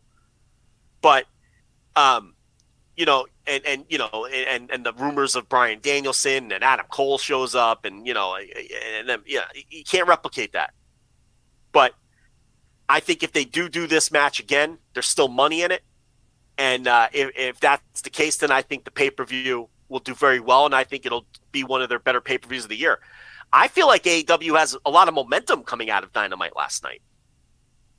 You know, so that's where I stand on it. What do you think? No, I, am with you. I, I, think it could still draw. Uh, I think, like I said, optically wise, I, I, think my preferred story would be just do something else uh, and have Punk come back uh, in, in, you know a few weeks or a few uh, a month or so or something like that. If you really all right, so to, then what's that? What's that something else? What do you do with the uh, with and that's and that's where I don't know if I have a, a, a good answer for you, and that I, I think that ultimately becomes the bigger question. Then okay, now we have to find a way to build something in ten days. We have to have a title match in ten days, and and who's the contender? I mean, I don't even know what the fucking rankings are. You know, who the hell is the number one contender or whatever? I, you, you know, trying to shoehorn Hangman in there seems a little weird. So I don't know. What, what, what, we did see, I don't know if you saw this, but as we were doing the show, uh, Tony Khan sent out a tweet that says uh, tomorrow on Friday night. Rampage will have exclusive backstage footage of CM Punk shot following his undisputed uh, World Championship match yesterday on Wednesday night's AEW Dynamite. Don't miss it. So exclusive footage from CM Punk. So um, yeah. yeah, we'll see when what ends up happening there. Yeah, and that's and that's ultimately my problem is I don't know what that other thing is. I don't know what that other thing could be or should be or would be because I don't know who else seems ultimately ready for that spot. I know I've seen some people speculate that you could do, you know, Will Ospreay gets a title shot, but you don't want to. Mox and Ospreay is something you that's a big time. You know, if you if you have Ospreay and have the ability to build up Ospreay and have him on your your your thing for a month or whatever, you're you're not throwing him in there in, in a short time. You're not bringing MJF back and having him in ten days get an AEW title match. Like I, I don't I don't love that story either. I think if you want to bring MJF back on the pay per view, you can do that, but I don't think building him up for a title match in ten days. Hangman doesn't feel like he's there right now, so that that ultimately result my my thing is like I don't know. And, and, you know, you asked me that question. I don't know that I have a great answer for it. I just know that I think I would rather have the punk thing go until full gear or something like that, or ha- have it be delayed and then do it until full gear. But I I can't give you an answer of what I would rather have it all out or, wh- or what that thing at all out would be um, to make it. So I guess you just bring it back at all out. I don't know. I have another Thunder Rosa update. Oh no, is it good? Is, Um, is it on? Is, no, is it yeah. her, it's on her side. No, Thunder Rosa is vindicated. no, I have a different perspective of. Um, I have a, a wrestler saying that they didn't hear anything about her hiding from Jamie Hayter in a bathroom or otherwise, but they're saying that after she injured Hayter, she immediately exited the building and didn't bother checking up on Hayter, and that added to the heat as well. In other words, Oh, I Sorry, see. Yeah, no, no, no. You gotta. I mean, if you if you actually legitimately hurt somebody and you know that you did, you got to be back there the second they walk through the curtain with a handshake ready to go or, or whatever. And they might tell you to go fuck yourself, but you got to do that. You don't get into a, a waiting car. You don't get into a waiting car and, and drive away. You definitely do not do that. Hold on, I'm dying over here. Hold on. That's fine. But that is pro wrestling 101. If if that happened, then I could see why. Um, yeah, that's not good. You can't do that. Yeah, no, she uh apparently she just left the venue immediately after the match and didn't check up on her, which is another wrinkle to the story that I don't think that's another perspective that I haven't heard yet. Yeah. Anyway. So you could just toss that in too. Um, Not good. DM's blowing up during the show. Leave us alone. I mean, I mean, you you still, you, know. can still send them, of course, but you know, I, I meant leave them alone, you know, in the best way possible. But yeah, why are you telling people no, leave I'm us alone? They're kidding, listening to you I'm right kidding, I'm kidding. I'm kidding. now. Um, they're helping us show. here. We got to get to this NWA 74th, guys. it's true. leave Joe alone. We got to talk about Tyrus and Bully Ray versus Mike Knox in a tables match. We got stuff to talk about. Important stuff. Come on. All right. You got anything else on this uh, dynamite again? The ten dollar tier. We have a, a what hour and forty five minute Hour, review yeah, about hour forty, hour forty-five minute review and recap of, of, of everything that happened uh, on Dynamite. So yeah, plenty of stuff there. Uh, real quickly, here's the card we have for All Out. We'll find more out uh, next week, obviously, because well, hopefully we do because the show is next weekend. So uh, right now we have Ricky Starks, Powerhouse Hobbs, Christian Cage, Jungle Boy, uh, Swerve and Our Glory versus the Acclaimed for the tag team titles. Chris Jericho versus Bryan Danielson, a casino ladder match. AEW Women's World Championship, Toni Storm, Britt Baker, Jamie Hayter, Hikaru Shida, Wardlow and FTR versus Jay Lethal and the Motor City Machine Guns, and then obviously the World Trios Championship Tournament Finals. One of the Elite uh, or the uh, uh, United Empire versus, well, the other side of the bracket. So there you go. Yeah. Yeah. I mean, I, Hey, I, I do you think, it's that a- uh, the next side of that bracket's going to have a match as good as the uh, the one uh, Death Triangle versus uh, United Empire? You think Hungy and uh, Alex Reynolds have it in them to? Uh, I mean, I think you it's. know. I'm I'm on the record as saying I think that the uh, Alex Reynolds, John Silver, Preston Vance versus Orange Cassidy, Chuck Taylor, Brent, uh, Trent Beretta match will be worse.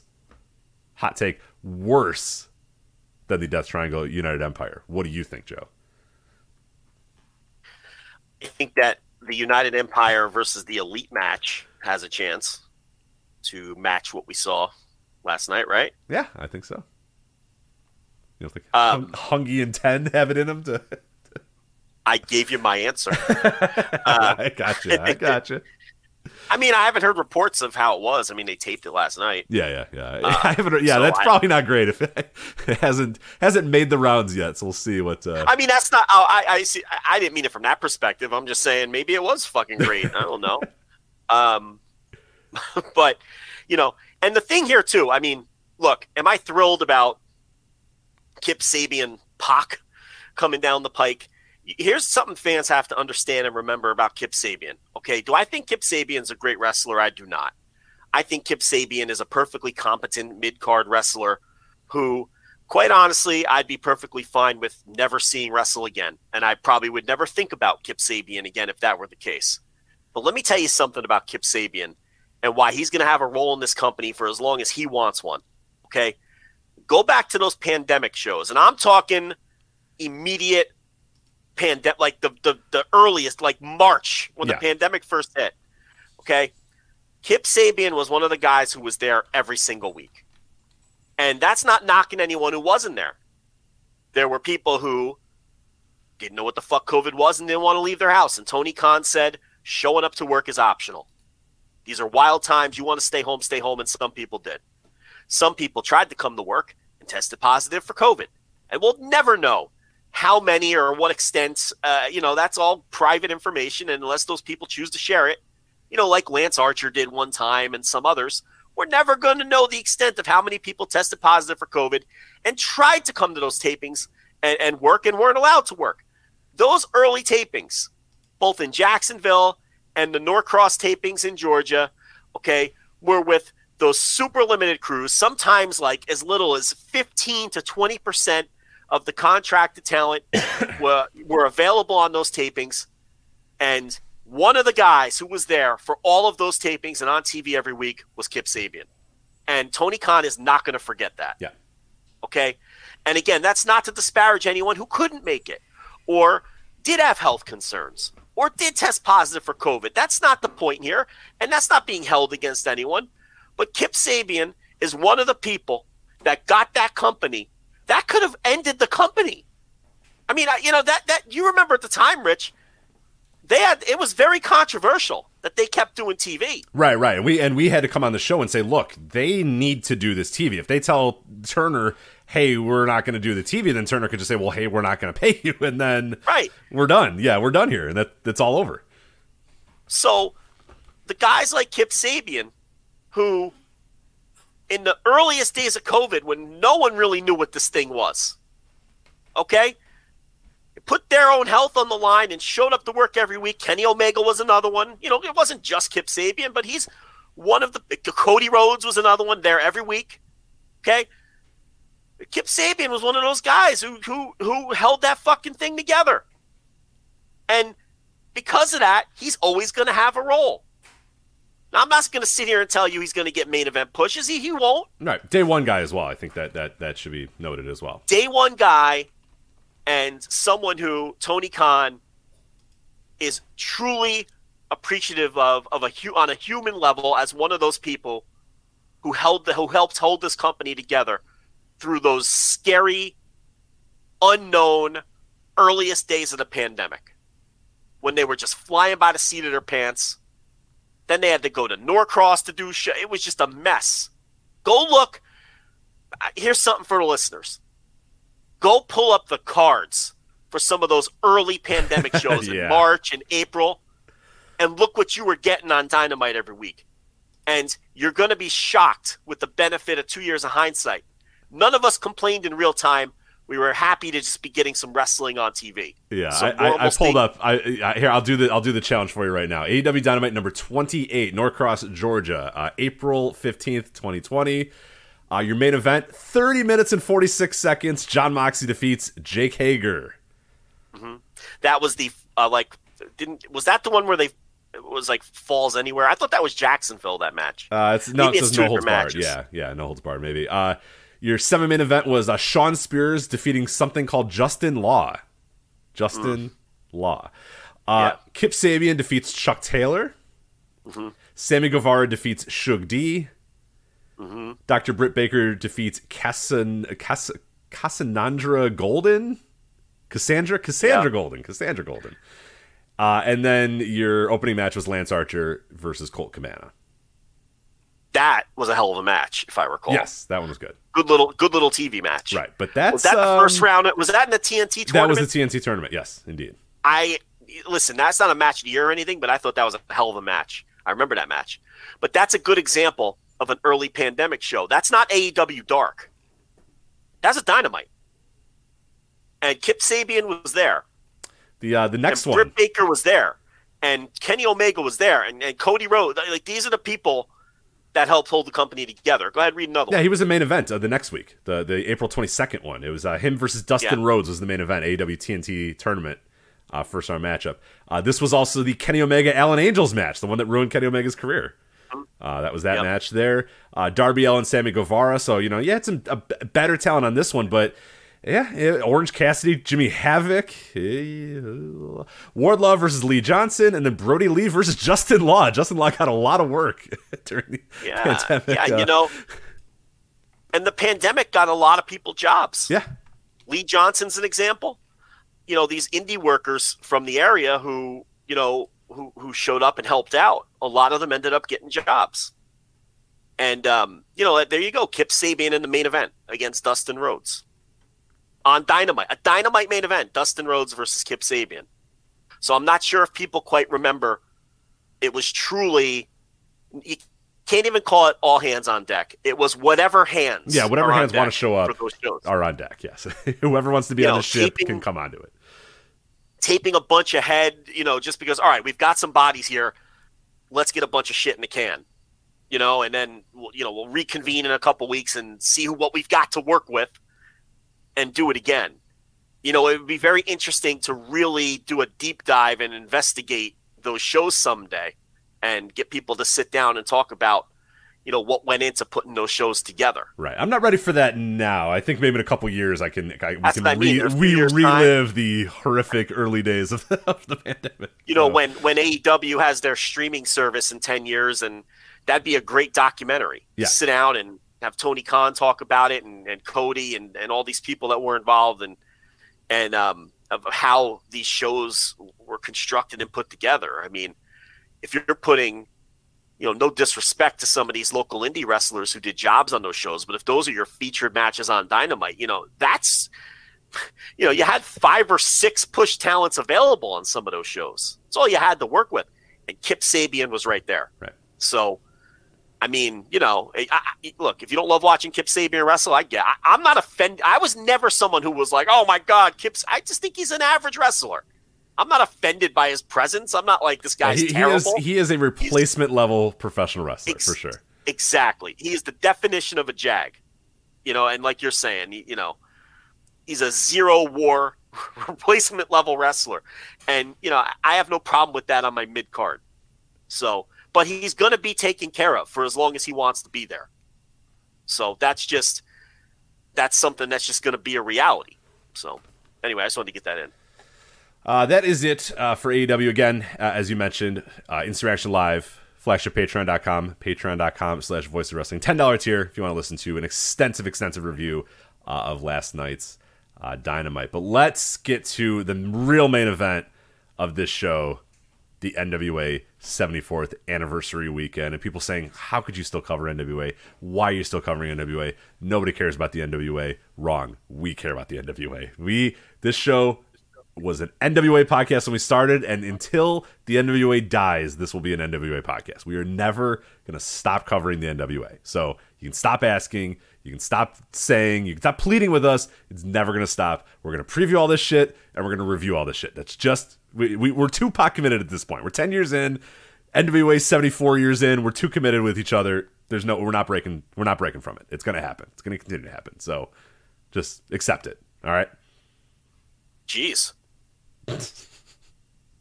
Well, there's people. You You, know, you should cover GLEAT. Well, no, no, we're not covering GLEAT when there's an NWA 74th anniversary. When GLEAT has their 74th anniversary, we'll cover GLEAT. All right, how about that? But until then, we're covering NWA. So deal with it. Not not so secretly sassy. Yeah. Listen, I was all in favor of covering the Glee Corrigan this week, but Rich was just like, no, Get out of here. no, we're, we can't do that. I saw your notes. You had extensive notes about uh, uh, Masato Yoshino's return to you know the, the, the wrestling world, and yeah, you had a lot of stuff. But uh, no, unfortunately, I I said no, Joe, no GLEAT. We're talking NWA here. Uh, in the show, but uh, yes, we are talking NWA 74th anniversary weekend here, uh, August 27th and the 28th. Now we talked a lot about this last year because we were kind of shocked at how well these shows sold and how many tickets got uh, bought right away for for these shows. Uh, they're going back to St. Louis for this year, and that was cool because they had a lot of you know connections to the old St. Louis territories, wrestling at the Chase, all that sort of stuff. They're doing it from the Chase Ballroom, so that's really cool uh, as well. But I, I have you heard much about the tickets for this this year's shows? Because I I have not. I heard a lot about them last year, not so much this year, which leads me to believe that they're probably not uh, flying off the shelves. But have you heard any different? What that the tickets are doing poorly? Yeah, or like how how are they selling? Have you heard anything? Yeah, they're doing awful. Okay, that's I'd imagine when I don't hear that. That's what that means. So No, they, no, they, they, they, they're not. No, the tickets. Now, last year they sold out three days in a row. Last year they sold out the anniversary pay per view, the Empower pay per view, and then they sold out the television taping on the third day, which had less seats than the first two nights. But they sold all the available seats for the television taping as well. right, and told and and were very upfront about how they were selling very well too. I mean, you couldn't. You, everybody was getting a Billy quote about how well they're selling in, in, in St. Louis, and Well, I they was kind of setting you out. up. It was weird because I haven't heard a thing. It's it's been a little, a little Oh, quiet oh, on the I, front. So I, I, I ruined I ruined your bit. I'm sorry. I I didn't pick up on it. Yes. So I I, I I'm sorry. I stepped all over your you're bit. good. I'm You're just- good. It was it was it was It a went little over my head, and I yeah I left. Yeah, sorry. Um, I'm an idiot. But um, nobody clipped that.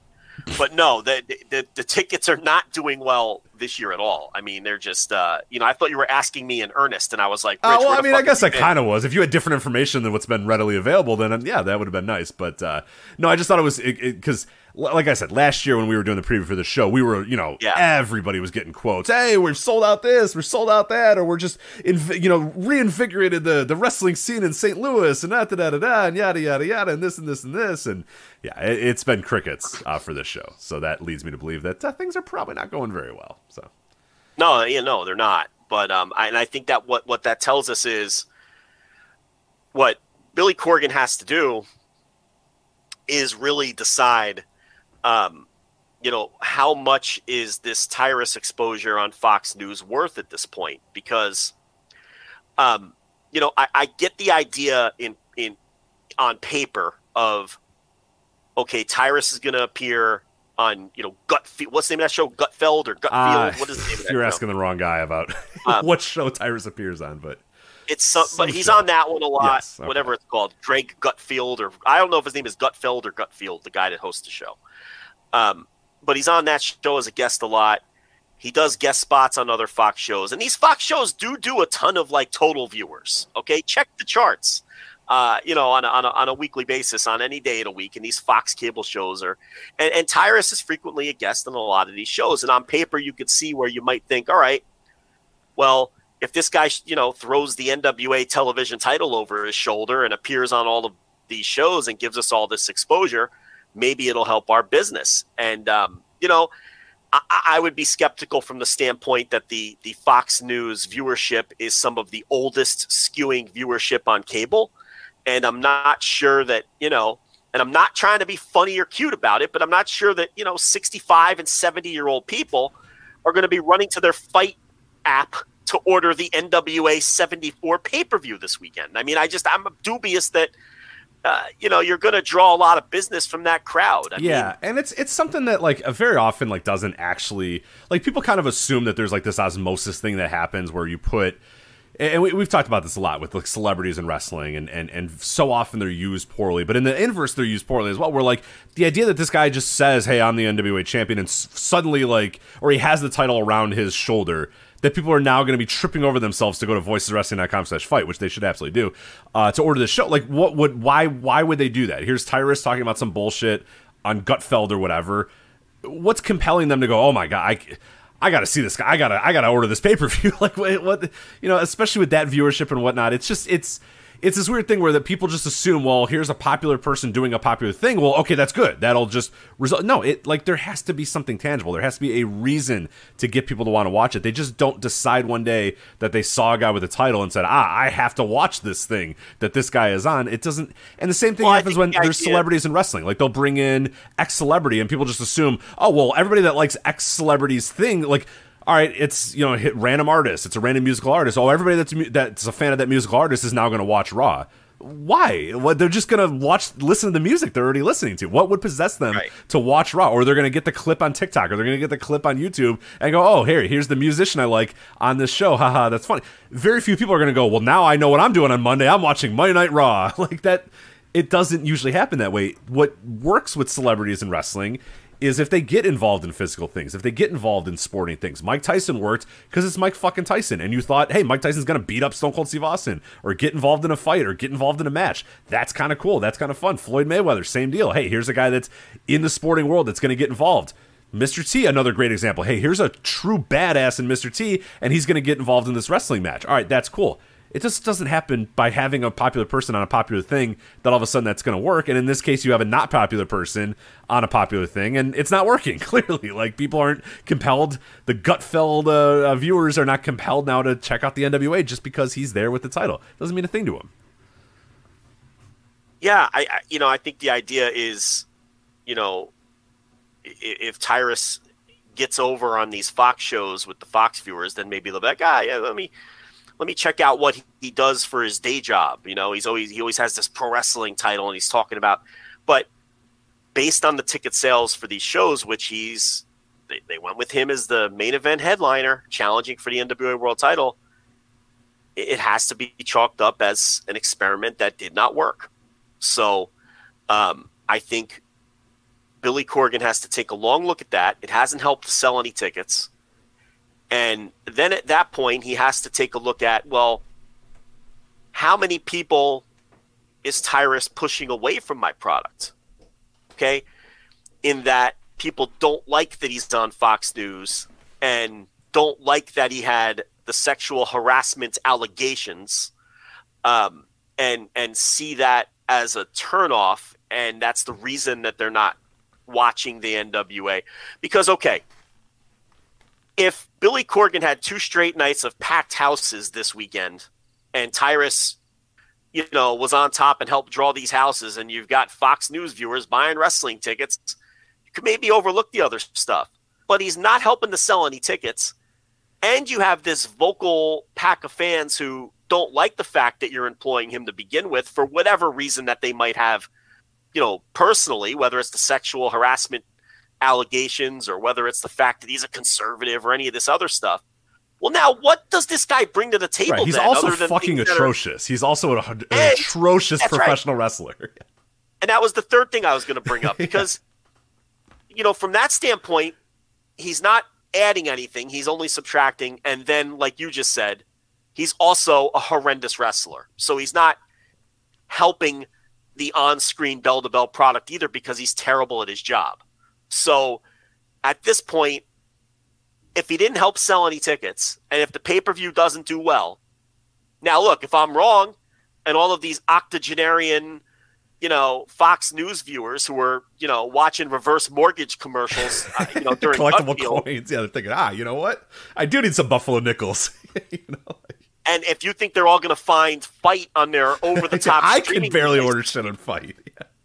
Okay, now look, if I'm proven wrong and all these people, you know, rush out to Best Buy to pick up a fucking you know Fire Stick and download the FITE app to watch Tyrus, you're laughing because it's preposterous. It's not yeah, going to happen. Absurd. Yeah, it's absolutely absurd. Okay, he's not drawing any money.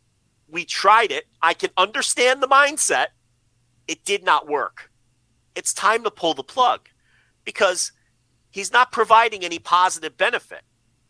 If he was a great wrestler or something, you could maybe say, all right, well, at least he's a great wrestler. But he sucks at that. Like, he's a terrible wrestler. So, if he doesn't help sell any tickets, and he doesn't draw any money, and he's terrible in the ring, and he's shrouded in controversy and actively pushing some customers away, what are we doing here? Right. Like, right. at that point, why? Like at the, like I have never been one. A lot of people all along have been saying, "Fuck Tyrus, get rid of this guy," and I've always been like, "Eh, what harm is he doing? Is it there's no harm in maybe potentially drawing some viewers, eh, like because he was in the mid card, but now you're putting him in the main event and he's not drawing. Well, now we know that he's useless. So now, uh, from a business standpoint, I'm like, yeah, just there's no there's no point of this anymore. It's a failure and it, it's a failure. I don't know if you were aware too, but he he released a book earlier this year, and I think it sold like tremendously well, like very very well. So again, I see where like. Billy might, but again, I think the people that are buying those books don't really give a shit. They're about... not going to guess, and they're not the demo that's going to be right. That can even be tempted. Okay, look, if Tyrus was appearing every week on ESPN and was doing guest spots on Pardon the Interruption and Around the Horn and you know fucking first take there might be more value in that because that's more of a Venn diagram of people who might want to sample a wrestling. Right, and that's that was my point earlier with the Mike Tysons and yeah. the, the Mr. T's and the you know yeah Mr. T was more of like but he was an action I mean that he was a badass at the time. If you don't remember when the A team was was it, it, it wasn't sport but it was a different it wasn't you know, there there was people thought he was a legit badass dude, and he was. I mean, fucking look at him. He's Mr. T, and he was a he was a legit dude. He he knew how to fight. He, he had had a background in, in in in bouncing or what I forget exactly what his background was, but he did. I mean, he was a true badass. Like it was translatable to people that would be interest, interested in the simulated sport. Floyd Mayweather, Mike Tyson, those sort of guys, those are the ones that usually draw the most eyeballs are those guys, the guys that are involved tangentially in sports. So yeah, if Tyrus was in there and, and on ESPN and, and yeah, you can get people to say, yeah, right, yeah, but no, you're talking, yeah, you got 82 year old Fox News viewers who are, I don't know, are they right? And and you just said his book sold well, right? Yeah. So, oh, yeah. And, and, look, I believe it's still uh, just look, still number one bestseller in wrestling, by the way. Okay, so he's got the number one bestseller in wrestling. On what are you looking on Amazon? Uh, on Doesn't Amazon, really matter. Yes, right? Yeah. Okay, so he's got the number one wrestling book on Take Amazon. that, Brian Gewirtz. yeah, and he he very clearly has gotten over on Fox News because they wouldn't put him on TV every night if he didn't. So he has gotten over with the Fox News crowd. His book is selling. He's on TV every night. But those people clearly are not buying wrestling tickets, and they're not going to buy a wrestling pay per view if, if he were getting over on ESPN, that might be a different story because those are sports fans and those are younger yeah. people who might say, ah, you know what? You know, I'm watching this Tyrus guy argue with Stephen A. Smith and Mad Dog on First Take every Wednesday. He, he's gotten over with me. Maybe I'll check out his wrestling match this week. That is far more likely than the people watching Fox News. There's no value in this, none. And that we we now have the proof because they tried it and it bombed. You know, so um, they, they to me, I would just pull the plug at this point. He's held the television title for over a year because again, they they think there's value in him holding that title on TV, yeah. on Fox News. Okay, now he's getting a world title shot, and he's the baby face. Like Trevor Murdoch is working heel. Yeah, I know it's and Tyrus, the, the, the go home angle. Face the go home angle they did with him, he was starting to lean babyface. Like they're both kind of shades of gray, but it's very clear you're supposed to think Tyrus is the protagonist here, and and and and and Trevor Murdoch's been working with an edge. He turned on the Pope. You know, he's he's a heel now, or at least for this match he is. So Billy has gone all in on this idea that I think Tyrus has a chance to win the match. I think he might win the NWA World Title. Yep. Harley Race Ric Flair, Lou Thesz. Okay? And they could all kiss my ass. No, sorry. Dusty Rhodes, Nick Aldis, and Tyrus. and Tyrus, yeah. Okay? Dan I mean, Severn. There's a, there's a chance he wins this. I really believe that. You know, and it, it's uh it's it's it's you know, I, I don't know. I, I think you have to look at it from a business perspective and, and say it's time to pull the plug on this idea. But I don't know. We'll see. Maybe maybe they'll all drive their campers out to St. Louis this weekend.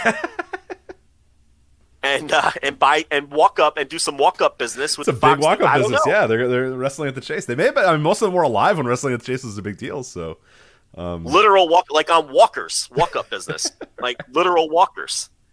I mean, you know, have your handicap seating ready for yeah, you know, yeah, yeah for the, the influx, the influx of senior uh, citizens that are about to come to this. Yeah. I don't know, but you know, the last ticket report I saw was abysmal. I mean, we're talking like I don't even know if they've sold triple triple figure tickets, man, to each night. So, um, it, you know, yeah. So the Tyrus headlining thing has not worked, and you know, I can't. I don't know if this is officially why they did it but they did this whole storyline where Nick Aldis was kind of taken out of that match because he's he's yeah. doing this he's doing this work shoot feud with the company. Yeah, always good. Uh, if you if you have an opportunity to do a work shoot, you got to do it because they always work uh, almost all the time. So yeah, good idea to do another work shoot. Great, love it. So that's why Tyrus is in the match to begin with, but then very late in the game, they added a Nick Aldis versus Flip Gordon match to the to the pay per view, which I suspect is to help because the show is flopping badly at the gate, has zero buzz, and Nick Aldis. I mean, uh, you know, people can laugh all they want, but he's their biggest star outside of Cardona, right? So Yeah. at this point, it has to be all hands on deck. Fuck it, fuck the angle. We got to put him on the show. Right, right, right. We need. I mean, God, man. I mean, We that that's dire. That when you're saying we need Nick Aldis to sell tickets, and I'm I'm looking at their tickets right now for night one. Oh man, there are It's- a lot of full rows that are available. A Yeah. lot of full rows that are available. Pretty much And- every third or shit in some cases second row. Uh, there's definitely a complete third row that it's 100% available. There's a second row that's available.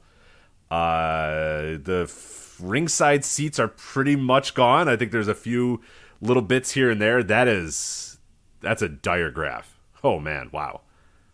So I mean, I suspect the Aldis Flip Gordon match was added just out of sheer desperation to try to push any tickets or any pay per view buys for this thing.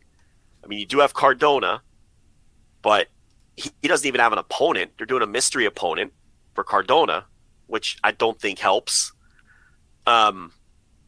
So yeah, I mean, I think this thing is going to do horrendous pay per view business, just based on the idea that nobody wants to see Tyrus in the main event um, whether you know put the politics aside um, because you know republicans buy wrestling pay-per-views too.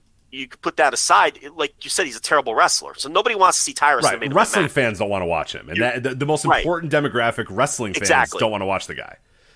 right. And you're going to have your hardcore leftists who are going to be opposed to watching him anyway whether he was good or not. So it's like this is just a disaster and it was a failure and it was a miscalculation and it didn't work. But now they're stuck. So i'm curious what they do in the aftermath and and how the tyrus push looks after the show. I mean if he's booked to win the title i would without question reverse course on that. How can you not? There's no excitement around this. No. you're not selling any tickets if he wins the title on whatever day his match is, Sunday, I guess. I mean, that's a fucking disaster. How can you go through with that? But I, I guess we'll see. Yeah, we'll find out. I'm not, uh, certainly not uh, ambitious. Let me see if night two, ticket wise, looks any better than night one. Joe, it does not. it appears. And that's night. I believe yeah, that's it's worse actually. It looks like there's more tickets available for uh, night two. Well, so. because the, the Kamille match is more interesting. It's, the yeah, if I'm a wrestling fan, I'd rather go to night one. I mean, honestly, like we'll, we'll talk about these two cards here in a minute, but Yeah. I, I think night one's a little bit better, honestly, to me. So But they're both bombing horribly. yeah, they look they look awful. So How? What? What date are your, are your charts up to date or? uh, I no, I just went to Ticketmaster.com and straight up just Oh, tried to buy a ticket. Well, I just went to go buy a ticket. up no, can't be more and it gave me the options to buy, and there were uh, very few gray dots and a lot of blue dots. That's that's all I'll say. So Yeah, I mean, I, I, there's probably about hundred tickets sold for both nights, right? Like, uh, I could count it up if you really wanted me to, but but you have it- to remember too, a lot of the unavailable tickets are seats that they didn't put for sale because they haven't. Like, okay, if you notice, at least the last time I looked at the chart, there'll be like four or five rows in a row where the where the last four seats in the row are all unavailable to buy. That's because they're not even for sale. It's Right. not because someone bought them. There's that too. Like, it, it- there's. I'm telling you, there's a disgusting lack of tickets sold for this show. Is my point it, for these shows. It's it's gross, and I think, you know, it's not all Tyrus. I will say this: last year there was the novelty of returning to St. Louis and doing the shows at the Chase, and as we know in wrestling, nostalgia will work once, and doing a novelty like that'll work once. Where's the novelty in everybody coming back for that a second time? You know, the next year. Like you can only return to the chase you one time. Like now it's just another show because you already did the big return to the chase last year. Right? So I don't think these shows would have done as well as last year's shows, even if it wasn't Tyrus in the main event. But what I'm saying is Tyrus isn't helping at all. That's that's my point here. right, nah, absolutely not. It's not that I'm saying he is so repellent that these would have been sellouts. Because you can only return to the chase once. You don't have the same novelty factor you had last year. And the NWA is ice cold. Okay? And look, they were never red hot. But last year, they were certainly, and I hate even to use the word, a hotter product than they are this year. This year, it's it's beyond ice cold. It, it, it, was two weeks ago when you said, "Hey, we got to cover the 74th," and I was just like, "God, I, it, no way! There's no way it's it's coming up as quick as it is." Uh, you were a week off. You thought, "Oh my God, it's coming up this week," and you said, "Oh, I know, actually, it's next week." But like the idea that like I I had no idea, and you sort of kind of had an idea that it was coming. I mean, no buzz, zero buzz for these shows. And there was tangible buzz last year. I mean, it, it wasn't maybe it was just in our little circle or whatever. But no, those shows like they sold well, and there was you know things going out, and there were quotes around, and there was things, and people were definitely yeah, it, it, they were they were shows that felt like they had some juice and some life to them, and these feel like they have absolutely zero. I mean, just nothing, nothing. Colder than ice, weekend, colder than ice for these. Last year's weekend had a tangible buzz relative to the NWA. Right. That's the point like people were like, oh, they're going back to the chase. That's interesting. That's cool. You know, and the tickets sold instantly. They had they over the course of the three days. I forget what the number was. They did a gigantic gate based on that, and um, you know, there was buzz relative to a promotion that size, without question. It's all gone because the last couple seasons of Power have been dreadful beyond belief. The show is awful, unwatchable and any cachet that the, the, the Lightning One era of the NWA had is long gone. They had a nice little niche going when Power first rolled out and it aired on the same night as AEW Dark and it was different. It was the studio show. You know, that era of things, Tim Storm, Ricky Starks, Nick Aldis, uh, Eddie Kingston, you know, people were interested in it to, you know, a certain extent.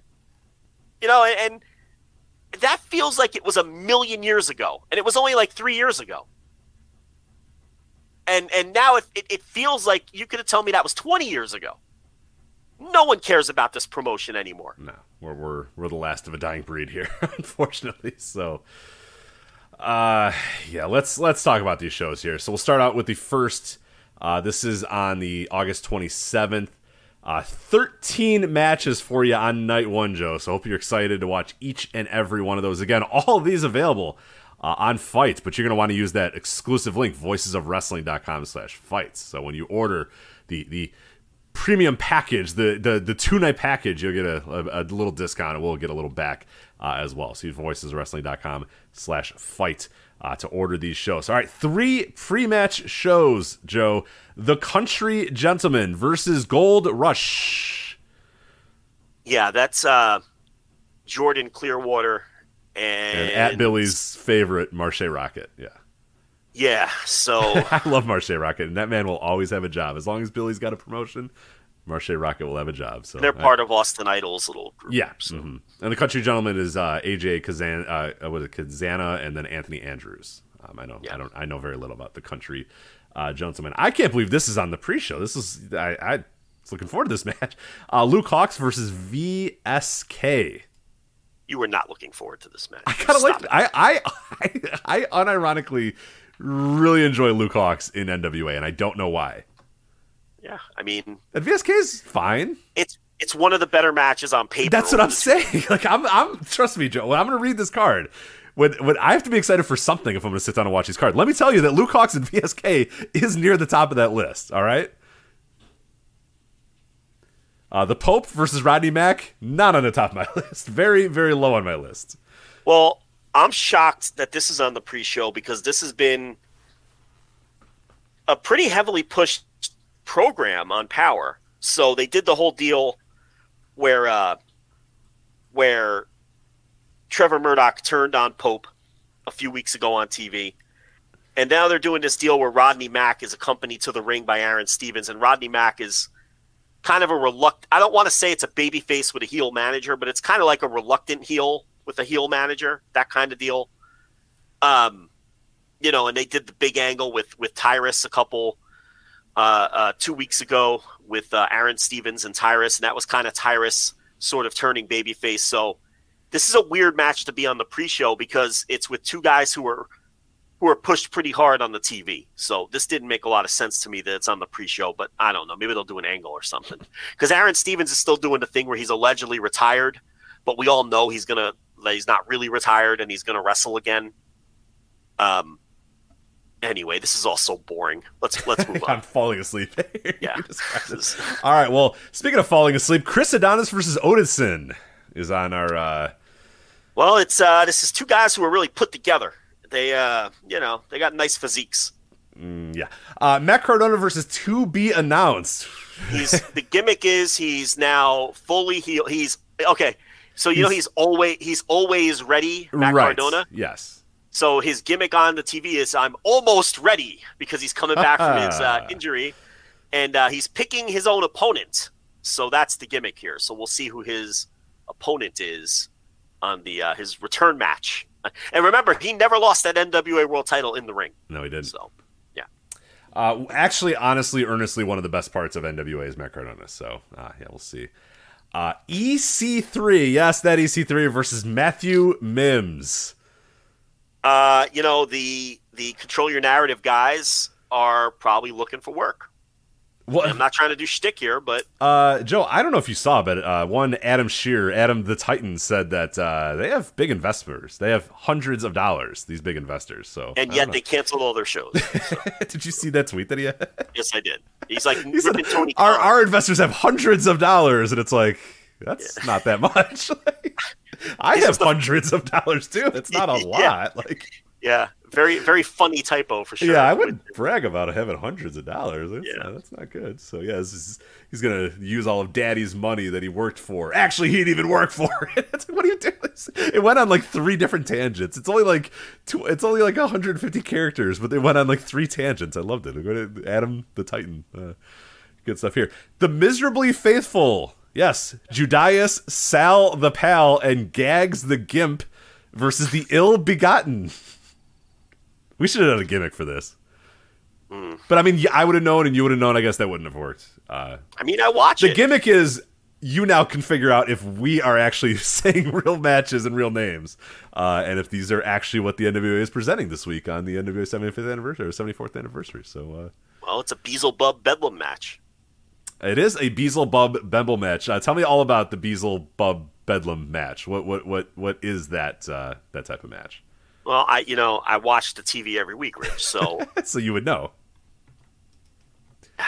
What a they haven't really Beelzebub Bedlam matches. So. they haven't really told us what Oh. it is. So All right.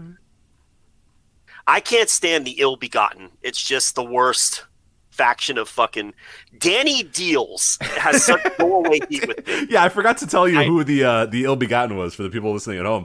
Uh, it's Alex Taylor, Jeremiah Plunkett, and Danny Dealz with a Z. I cannot stand Danny Dealz. He just has Baby's he's one of first those- territory manager is what he is. Just you know, he's one of those wrestling personalities who just is so off-putting to me in all the wrong ways. I just I, I can't stand his presence. Um, I, I I legitimately hate Danny Dealz, and Jeremiah Plunkett is such a just a frumpy like nothing. yeah. The, the whole ill-begotten thing, I just So it's just so NWA. It's Wait, just- so you watch the show and you don't know what a Beelzebub Bedlam match is? well, they didn't tell us what it was. I don't know. Uh, well, I guess tune in. Go to the Maybe if I you're in the St. Louis area, go to the Chase Ballroom or tune in this uh, this Saturday to find out what the Beelzebub. Uh, it says here, uh, "In hell, anything goes."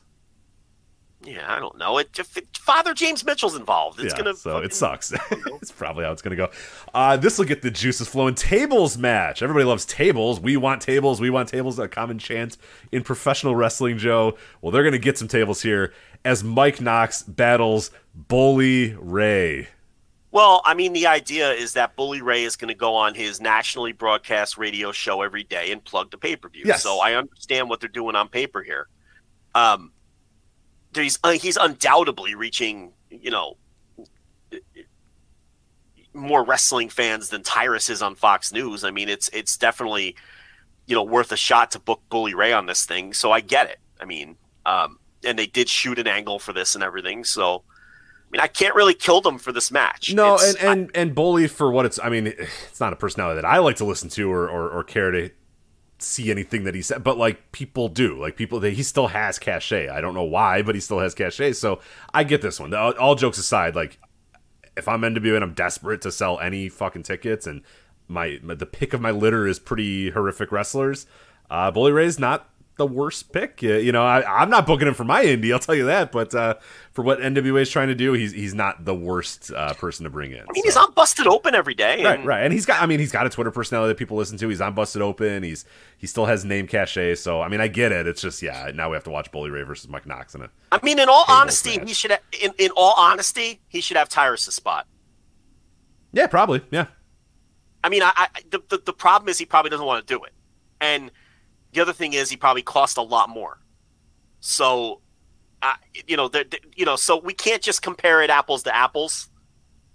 But because he's got himself a nice cushy little life, you know, going to a radio studio every day, you know, probably a 10 minute subway ride from wherever the hell he lives. And, um, you know, but it's not like the NWA is strenuous work. They tape whatever it is four or five times a year. You do, you know, four or five pay per views a year. It's, it's not that many dates but he probably comes with added cost and and you know there's probably other factors. But all I'm saying is, is all things being equal, like he should have Tyrus' spot. It would work. It would be far more beneficial to them if he was in Tyrus' spot. Uh, the Commonwealth Connection. This is your NWA World Tag Team Title match. Or the Commonwealth Connection: Doug Williams and Harry Smith versus La Rebellion. Here, so uh, they've had these, these, two teams. I've seen them have a good match. yes, yes. So I mean, this has a chance to be the best match of the two nights. Um, so I mean, it you know, and and they've had a program going for a while now, ever since Crockett Cup. So this is like one match I can't really make fun of. No, no, no. This I, might legitimately be a good match. So we'll see. Yeah, you know, and it's it's it's well built, and you know, didn't didn't Harry Smith sign with WWE, or am I or am I making uh, that was up? there was a brief period where he did, but no, I don't think he is right now. No, no, no. Like again, like Triple H signed him. Uh, no, I think you had that. Uh, that was a dream you must have had. I don't think that is true. All right, I could definitely be wrong about that, but I, I yeah, I, I don't think so. That... No, I, I don't think so. Okay. Um, unless you have a scoop on the big Harry Smith signing, but uh, no. No, I thought I, I read that on. I thought I read that. No, no, a, no. Okay, all right, then yeah, all right, that's fine. Uh, NWA National Championship. There's so many fucking titles in this company. Why yeah, are there so many titles that nobody could possibly care about? Yes. Oh my god. The best part about it too is the ironic thing is and and you know Dave Lagana when he's you know they were getting this NWA thing started up like his goal was to have like the fewest amount of titles possible. His goal was to collect all these NWA titles that are all floating all over the place and get rid of like almost all of them and just have a couple titles. And now this show has like nine titles. It's absurd. I, will tell you what what we're learning here, I'll say this about Billy Corgan. When when he gave Dave Lagana creative power, it was very clear that he was mostly hands off because their visions couldn't be any more polar opposite. Yeah. Do you know what I mean? Like, you know, because I had always heard, oh, you know, Billy gives his suggestions. Billy is definitely hands on. But when it comes to the vision of the product, Dave Lagana's vision and Billy Corgan's vision, and you know Pat Kenny, throw him in there because it's Corgan and Pat Kenny. That's Simon Diamond, if you don't know. Couldn't be more diametrically opposed. yeah, it's they're completely different visions of what this these promotions should be. So obviously Corgan trusted Dave Lagana because it was just felt and looked and everything was completely different when Lagana was in control.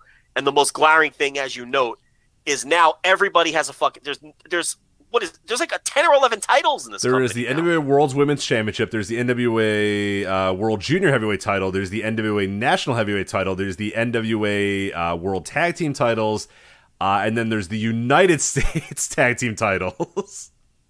Women's tag team titles. Yeah, women's tag team titles, and on this show you also have the MLW title up for line. That's in the in and, the, and two, NWA World title. Yeah, and, and the NWA World title, of course.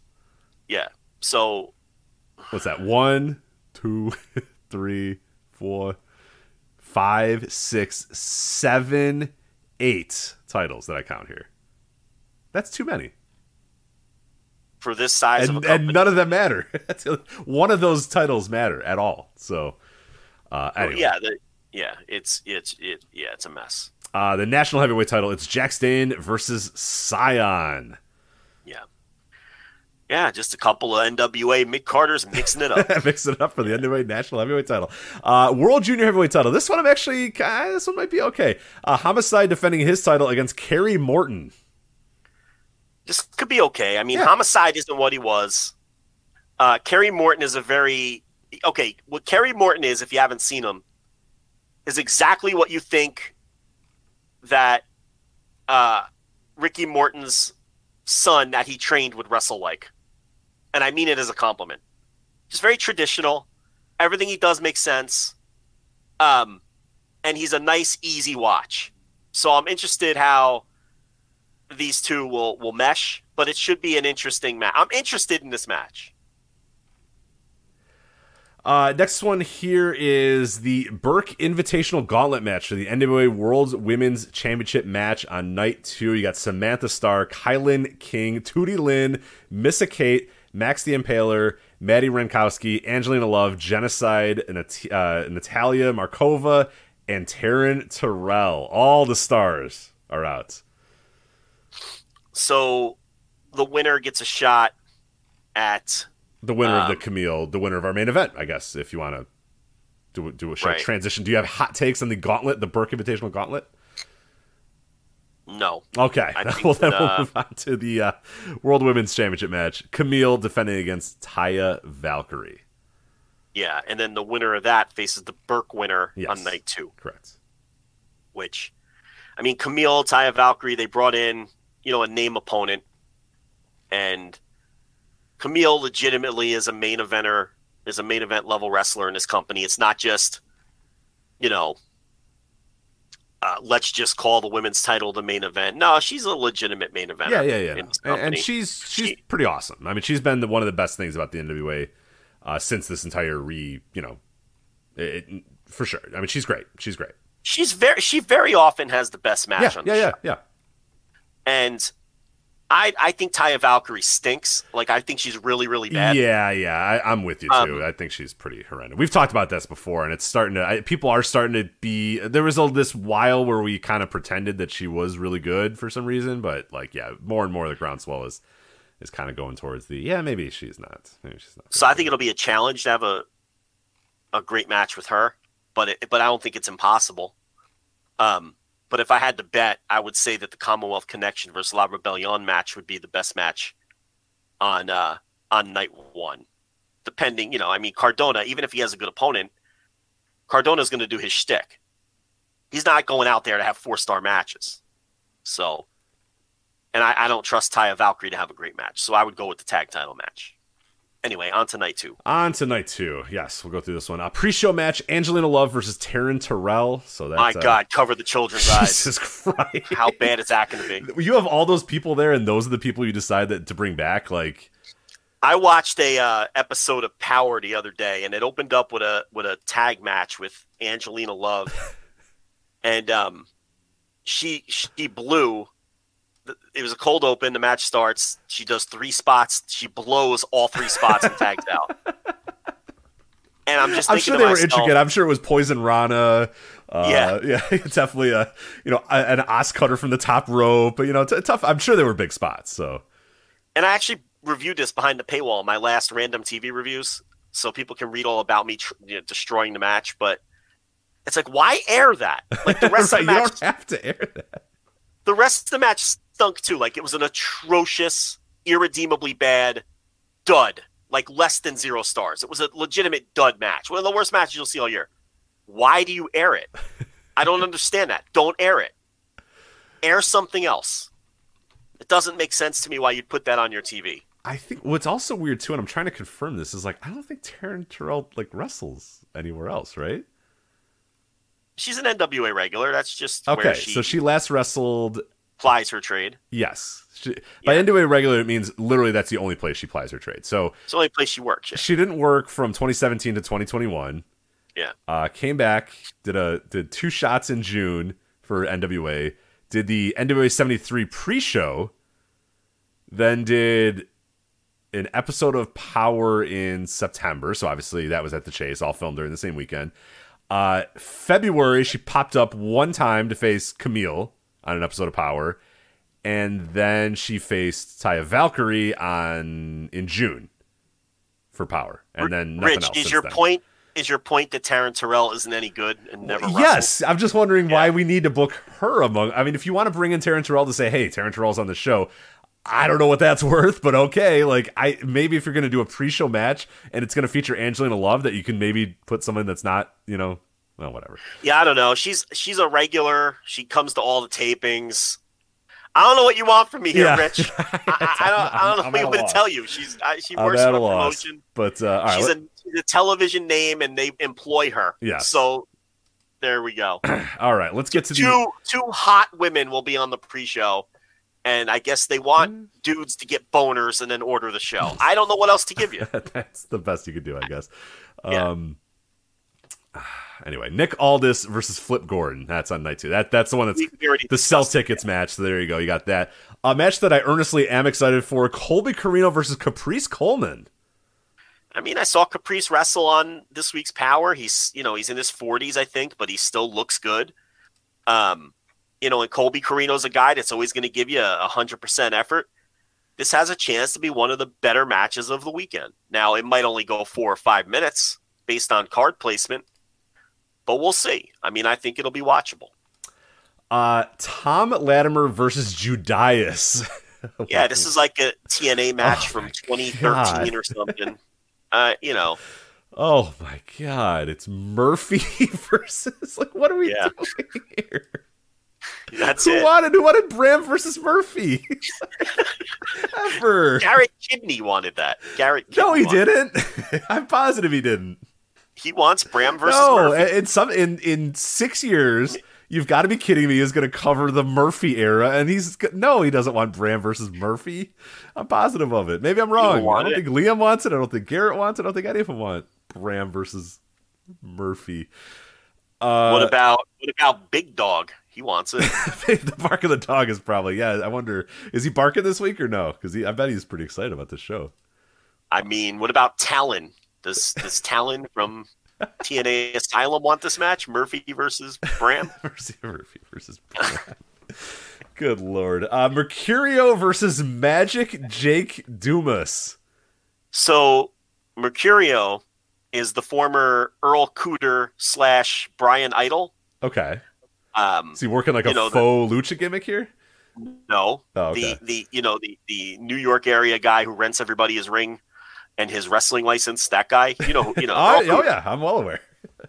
So he uh, is doing an Italian gimmick. Oh, He's an that's what Italian guy. Mercurio is. Oh, nice. Does he come But out to he- like do, do, do, do, do, like the violin? Well, you know, or- I'm, I'm well. I'm glad you asked. Okay. right? Because you think, all right, he's doing an Italian gimmick. Maybe he comes out like the FBI and ECW to like "Fly Me to the Moon" by yeah, Frank yeah, Sinatra right, right, or- right. It's either like the yeah, it's either like the little like the violin or whatever, or yeah, it's it's okay, all right. Or maybe like uh, you know, maybe like the Godfather theme. Yeah, maybe he's yeah, like yeah, a yeah. gangster or something. Or Um, you know, Vinny Massaro, he comes out, you know, he's got the the a, a slice of pizza. pizza slice. Right, yeah. None of those things. What? No, he's he's doing he's an Italian man, Okay. But he just looks like Brian Idol with the long hair and the same tights. Okay. Cool. Sounds awesome. As for Magic Jake Dumas, yeah, we can talk about Magic Jake Dumas. No relation to Richard Dumas of the Phoenix Suns. Yeah. What about Uh, Amy Dumas? No, yeah, no, no. No relation to Amy Dumas. I'd Now, rather talk about I Richard Dumas. You want to talk about Richard Dumas for the next I hour? would love to talk about Richard Dumas. His drug problems, he overcame them. He got back in the NBA, then he got on the stuff again. It, it total mess. Not good. Yeah, I Um, think he is currently. I don't know if he's a, a free man right now. I don't know. I forget, but um, Yeah. Not and honestly, I, I can't confirm whether this man's related to either Amy or yeah, you don't But know that. You don't know anything. I don't know. I Magic. Jake Dumas. Let me let me take a look at Magic Jake Dumas. But I know can Magic Jake probably Dumas- let you know if he's related to Richard Dumas. No, he's not. Um, he does not. He's I race. I would go out on a limb. Oh, he is a Magic Man. Did you know that? He's got a top hat. Yeah, well, well, you're not letting me explain Okay, it. I'm sorry. Go on. Go on. Go on. So he does the magic gimmick, much like Jarek 120. Remember Jarek? Jarek 120 and Phantasmo. Okay. Yeah, much like Jarek So- and Phantasmo. Yeah. Okay. All right. he does the magic gimmick, and he has an assistant. Yes, Christy James. is- Christy James. I'm seeing that. That's right. So Magic Jake Dumas will be there with Christy Janes, and they will. So does she do like the hot like magician assistant thing? Does she get sawed in half on uh, on episodes of Power? You know, I want her to get sawed in half, just like I wanted uh, whoever. Who was it? Candy Cartwright or something? Yeah, Candy was the- Cartwright. They never sawed her in half. no, they never did. I wanted Evolve to saw the assistant in Yeah, half. Jarek's that And was Jarek the Magic Man's uh, uh, uh, assistant. Yeah. Yes, and I want Christy Janes to get saw. Listen, if you have a magician and the hot assistant, you have to at some point saw her in half. Yeah. So what's he doing? Otherwise- Is he just like pulling like you know ribbon out of his pockets? Like what kind of magic act are we talking about? What are we doing here? Saw her in half. This is what I'm waiting for. She- paid to see. I'm seeing she's got like the feathers and stuff. This is a good Yeah. gimmick. I like this gimmick a lot. she's she's into it. She's into it. She's into the gimmick. Yeah. So uh yeah, Mercurio, the fake Italian, who just looks like Brian Idol against Well, do you Magic know that he's a fake Italian? What if he's actually an Italian guy? You don't know that. I mean, I guess, but he's got like the put on accents. I'm offended by it personally.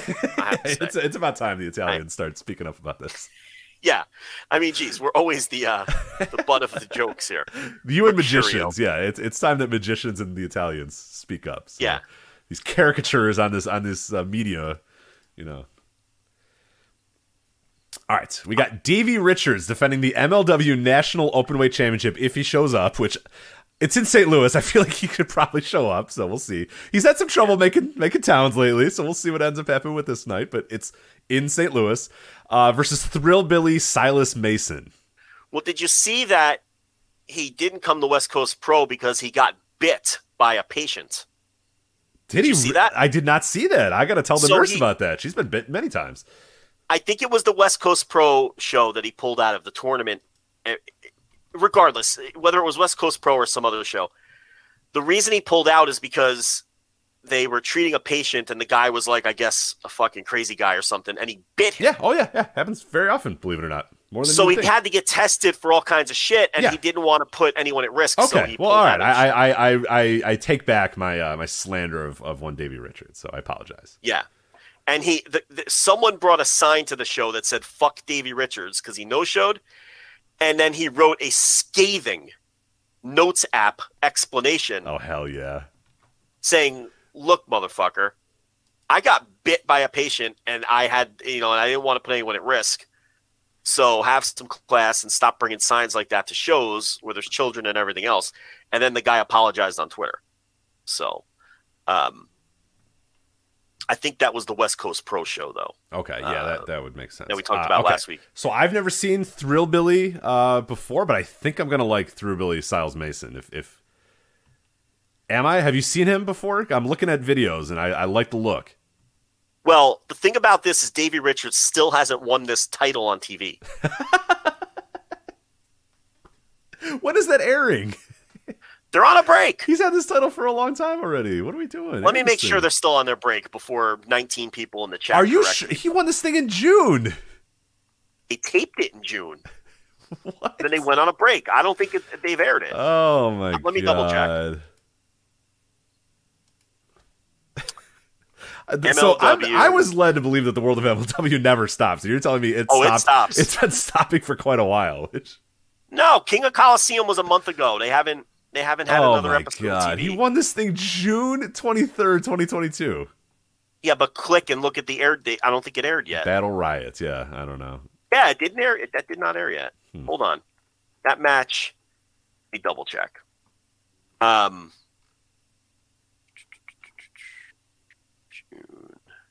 Because they come back. They're on a break until. Uh, I actually don't know how to find out when MLW airs or anything. So, but uh, oh, you can just look on their YouTube page. Their last show was a month ago. okay, I, I thought they weren't for a while there. They weren't uploading their shows on YouTube. They're back. No, no, they're back on YouTube. Okay. Yeah. So he won the title. Oh, I forgot. June Stephanie 20 ruined their their TV deal. Forgot about that.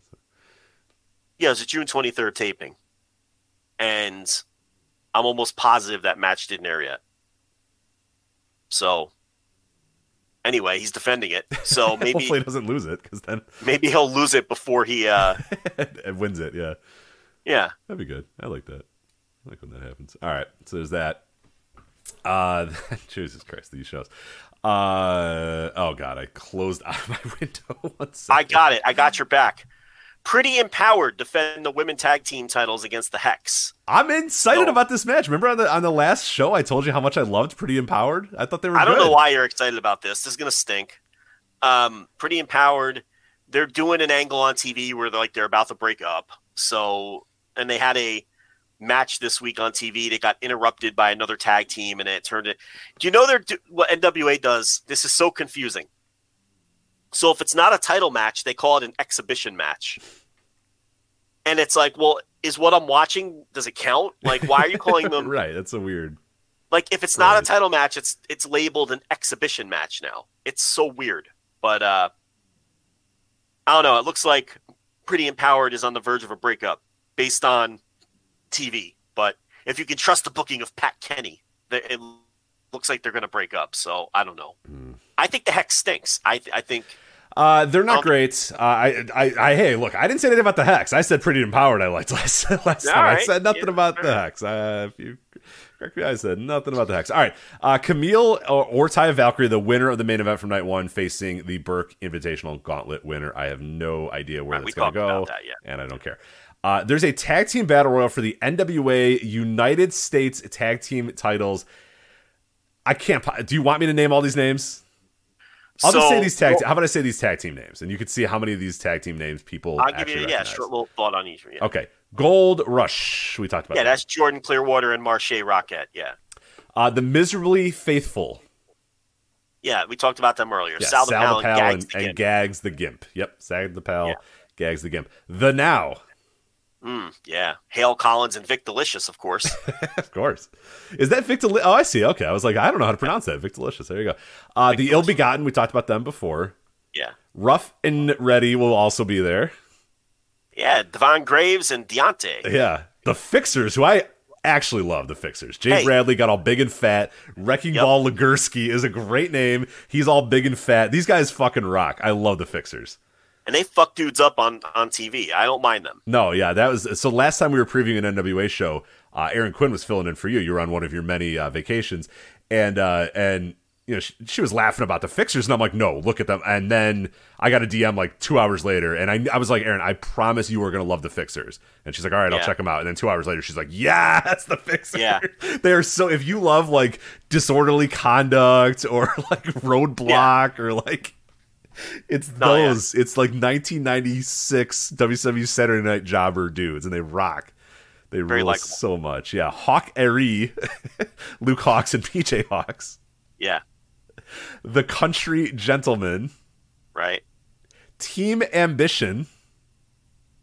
Yeah, Mike Outlaw and Camaro Jackson. Those are, uh, um, I believe, those are Davey Richards. Yeah, David Richards guys. So those guys, I'm interested to see those guys because David Richards, those guys are machines. I fucking love the guys David Richards trains. Right. They're Yeah. awesome. And then the Spectaculars, Brady Pierce and Rush Freeman. Rich, I'm about to tell you more about the Spectaculars than you ever wanted. Oh my. God! Well, I know that they are accompanied by Rolando Freeman. So tell me all about this.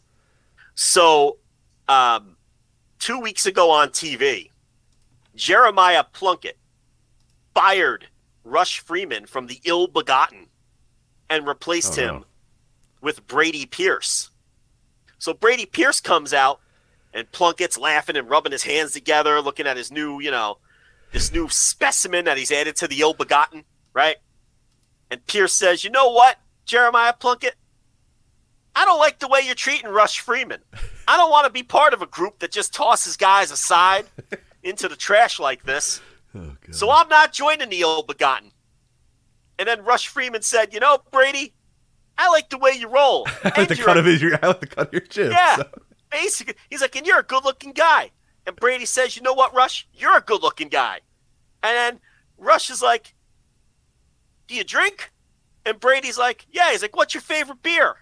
He's like, "I like Dos Equis." He's like, "Let's go out for a couple beers." And then they gave a high five, and they started a, little bromance. Oh, I like right? it. Yeah, that's cool. So so they they tossed Plunkett aside. They said the ill begotten, the hell with that. And now, to top it all off, not only did these guys start like a little bromance, right? They're doing a fantastics gimmick. Oh, have little- okay, They've okay. got little they've got little bow ties and suspenders. oh, I am in. Hold on a minute. hence the name The spectacular. the Spectaculars. All right, I'm in. They're, they're like a new age fabulous ones slash fantastics. Did I sell you on it? You sold me way on it. Hell yeah, let's go. I want them to win this tag team battle royal for the vacant NWA United States Tag Team Championships. And I want them to join the long lineage of United States Tag Team Champions like Dick Slater and the Barbarian. I need them to win this battle royal. Brian Pillman and the Z Man, right? They were they they won him at some point. So, so that's who I'm pulling for here. Because you know I love me a tag team in the lineage of the fabulous ones and the fantastic. Absolutely, absolutely, yeah.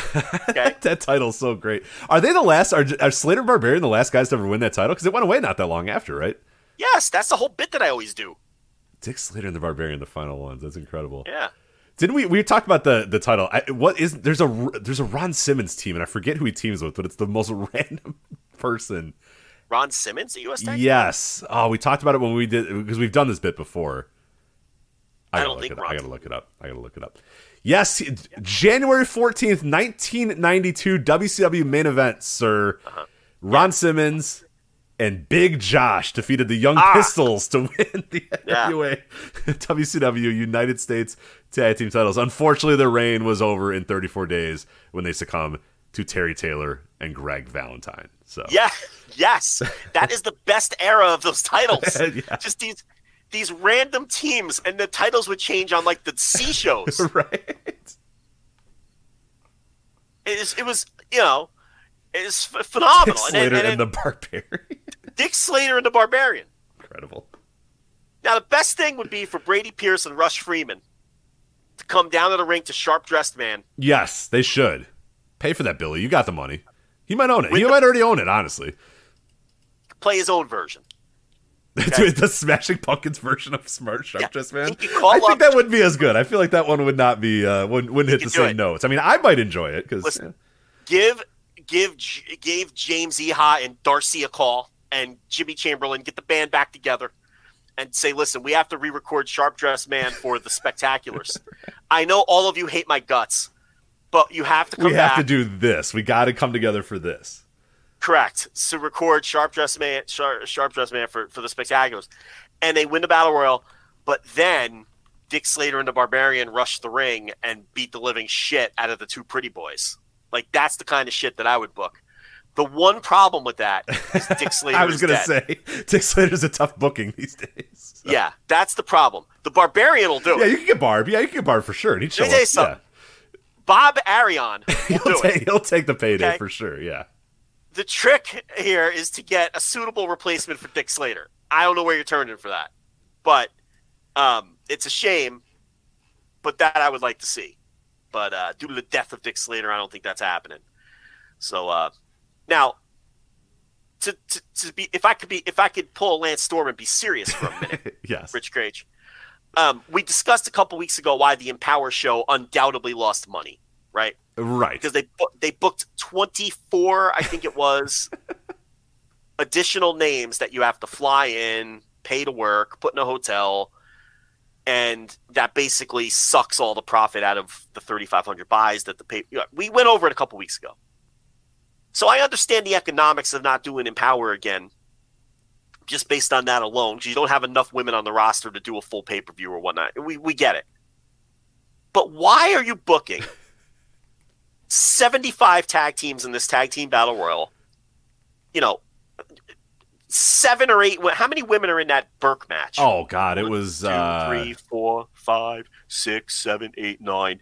There's 10 women in the Burke match plus Baby Doll as accompanying Samantha Starr, who I think is her daughter, uh, to the ring. So there's 11 additional people you're booking for that Burke match. You're booking like 15 tag teams in this. Why are you paying all of these people? Well, and then also to add things, uh, you're booking all these people when you're doing a show in St. Louis, which there's a reason a lot of people don't run St. Louis. It's expensive to run in St. Louis. You have to provide, you have to get a ton of commission fees, you have to provide insurance, you got to provide a lot of different things. So if you're going to book 10,000 people, uh, St. Louis probably not the best place to do that. But Yeah, um, you have to be licensed in Missouri. yes. Missouri? So all these people have to be licensed. There's a reason St. Louis Anarchy runs in another state. They run in Illinois. Yeah, that's why most Yeah. St. Louis promotions run over the river in Illinois. Right. So, but but again, you know, I can't defend Billy for cutting in power because of all the added cost when he's going to book like this. You, look at all these extra people. He might as well have just done in power again. if you you're just want to lose money, people. if your goal is to lose as much money as possible, yeah, they, we could have just done that. Got some back, look, under- got some backpats I- for it at least. So Now, look, I understand that the now isn't commanding gigantic paydays. I get it. But the point remains why not just have a nice little tag team match to determine the next United States tag team champions? Why do we have to have 15 teams involved? It doesn't make any sense. Pick the team that you want to win the titles and give them an opponent. What are we doing here? this is so totally unnecessary. yeah, I, I, Joe, I'm going to go out on a limb and say I don't think these shows are turning a profit. I, I'm just going to say it now. So we'll see. No, I mean they're not going to do any buys, and they haven't sold any tickets. At least the shows last year had full houses. I think if Billy promises the Smashing Pumpkins, the and you want the original, you want all the OG Smashing Pumpkins, right? Not the new. You want I gave you the band. Yeah, you want the Smashing Pumpkins to. If they announce that they are coming back together for one night only to play Sharp Dressed Man by ZZ Top, I think you can sell some. I think then you're going to get some buys. Then and only Yeah. then you're going to get some buys. I want to make sure all those people are alive. First of all, I know Jimmy Chamberlin had some issues. I think he. I want to say that dude's they're alive. back with them No, they're, Iha, I think Iha's back. because they're doing a they're doing a uh, they're doing some sort of tour. I think. Somebody came back to the band. All right, so. Oh, Iha and Chamberlin are back. It looks like Darcy's still out. Oh well. Um, somebody named Jeff Schroeder is in the band now in place of uh. Darcy. I, I'm not familiar with him. I'm not familiar with Schroeder, but uh, yeah, I don't even know what other band. There's like, oh, he looks like he's a. At one point, he replaced Iha. Now he's replacing Darcy. So he's been in and out of the band. Okay. What's this guy doing in the meantime? He just sits home and waits around. waiting for the at Billy call to come. Yeah. Who dropped out now, Billy? Oh, yeah. All right. I'm in. I'm back. he knows all the songs. He's ready to go. Yeah. Um. All right. Uh, you know, but that's the uh, and then of course Trevor Murdoch versus Tyrus, which we already discussed, where Tyrus is now the babyface. So, um, yeah, yeah, what are you gonna do? What are Fucking you gonna do? horrendous. Good It's God. Good God. VoicesOfWrestling.com slash FITE, by the way. Uh, you want to order those Watch shows. these phenomenal make shows. Sure, sure. So the NWA United States Tag Team titles will now be the eighth championship that this company has circulating. Plus, you know, you got the MLW title being defended on this show. That makes nine. Um, yeah, I mean, the, a roster of this size does not need eight I love this talent. There's a lot of not good people holding titles in this company. They have so many titles that on TV it's either title match or or exhibition. match. exhibition. Yeah, the match. this, the the non-title matches are so irrelevant that they're exhibitions. Oh my god. Oh god. All right, let's get to. uh Yeah, this is not a two-hour flagship. By the way, looks like it's gonna be a three-hour one. Told you. you. Were right, you were right. Uh, Rev Pro 10 year anniversary weekend, uh, August 20th, August 21st. Uh, use the new Rev Pro service. I love when you go to their website and you go to on demand and a drop down menu comes with new service, old service. it's like, well, can I choose the old service? Not really. No, you have to choose the new service. Okay, I'll do the new service then.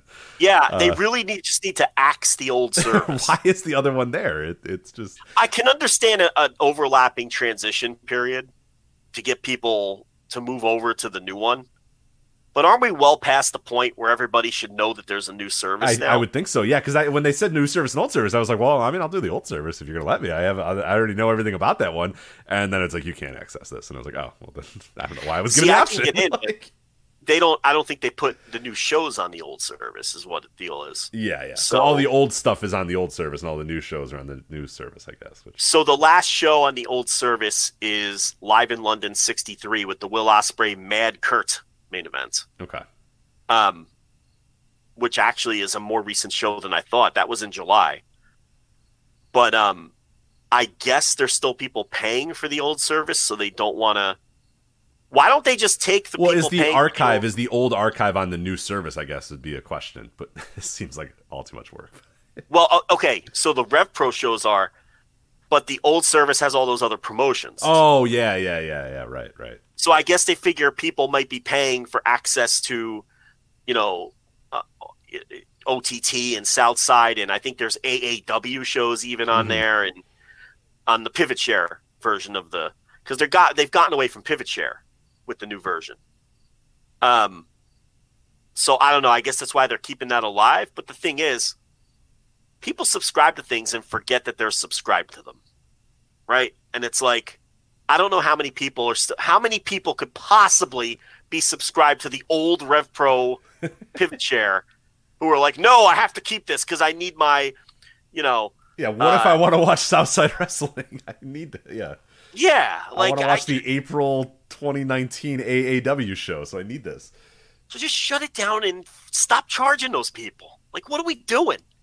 Because it's just confusing when you try to, like, oh, which one is it? I always pick the wrong one. Then it's like, uh, yeah, it's a disaster. And then, I don't know. Anyway, so they have a new service. Yep. At the point. I was able to get going. You were uh, eventually able to get going on it, but Hold uh, on a second. Hold on a second. Rich says I was able to get going. Yeah, on my account. well, you know, hey, hey, what's your Dragon Gate account there, pal? You tried to slide that in there. Hey, what what uh, what's uh, what email address do you use to sign into your Dragon Gate account there, buddy? Not Rich Kraetsch at Gmail, I can tell you that. You think I'm using your Dragon Gate account? Yeah, you are. No, I'm not. the hell you are. I swear to God, I am not using your Dragon Gate account. Oh, you know how right. I know? I'm using Case Lowe's Dragon Gate account. That's how I well, you know. have access to mine Okay. too. So, Well, so, so don't you dare accuse me. I'm sorry. I apologize. So, uh, that's incredible. All right, let's. There's Uh, Case Lowe's password saved in my Google, not yours. right, okay, well then there we go. That's good to know. Good to know. These accusations. Yeah. Oh man. Anyway, uh Rev Pro 10 anniversary show. Uh two nights here. Uh some big time matches on both big main events for both Will Ospreay, obviously in the main event of uh, night one against uh, Speedball Mike Bailey, uh, as well as the main event of night two, Ricky Knight Jr. Uh, he he faced for the undisputed uh, British heavyweight title. Will Ospreay defending the title uh, against Ricky Knight Jr. How do you want to cover these shows? Because I don't know that we necessarily need to go match by match. I guess we can. There's not a ton of matches on these, but I'll say that I wasn't blown away by these shows. There was some stuff that I liked on both shows, but I thought pretty much every match went way longer than it needed to go uh, on, on both nights. And I really liked Ricky Knight Jr. Will Ospreay. I didn't love Will Ospreay versus Mike Bailey, so I don't have. I don't know if I have a ton to talk about, but maybe I should ask you. Do you have a ton to talk about with these shows? Do you want to go match by match? How do you want to cover uh, the Rev Pro 10th anniversary shows? I could speed run through the undercards like that episode of Night Court with Dan Fielding where they're trying to break the record for number of cases in a day and and uh, he helps them get in right under the wire. Did you see that classic episode? I did of Night- not see that classic episode of Night Court. Unfortunately, I apologize. Um, so. Yeah. Uh, Connor Mills defeats Tony Deppen. Tony Deppen has wrestled Jordan Oliver many times, and now he gets a chance to wrestle the British Jordan Oliver. he Connor Yes, Mills. does. Yeah, he's well familiar with them.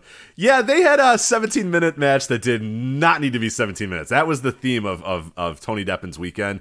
I like Tony Deppen. I think Tony Deppen's got skills. I don't need to see Tony Deppen in like 17 and 18 minute matches, especially not with Well, Connor Mills. what. Yeah.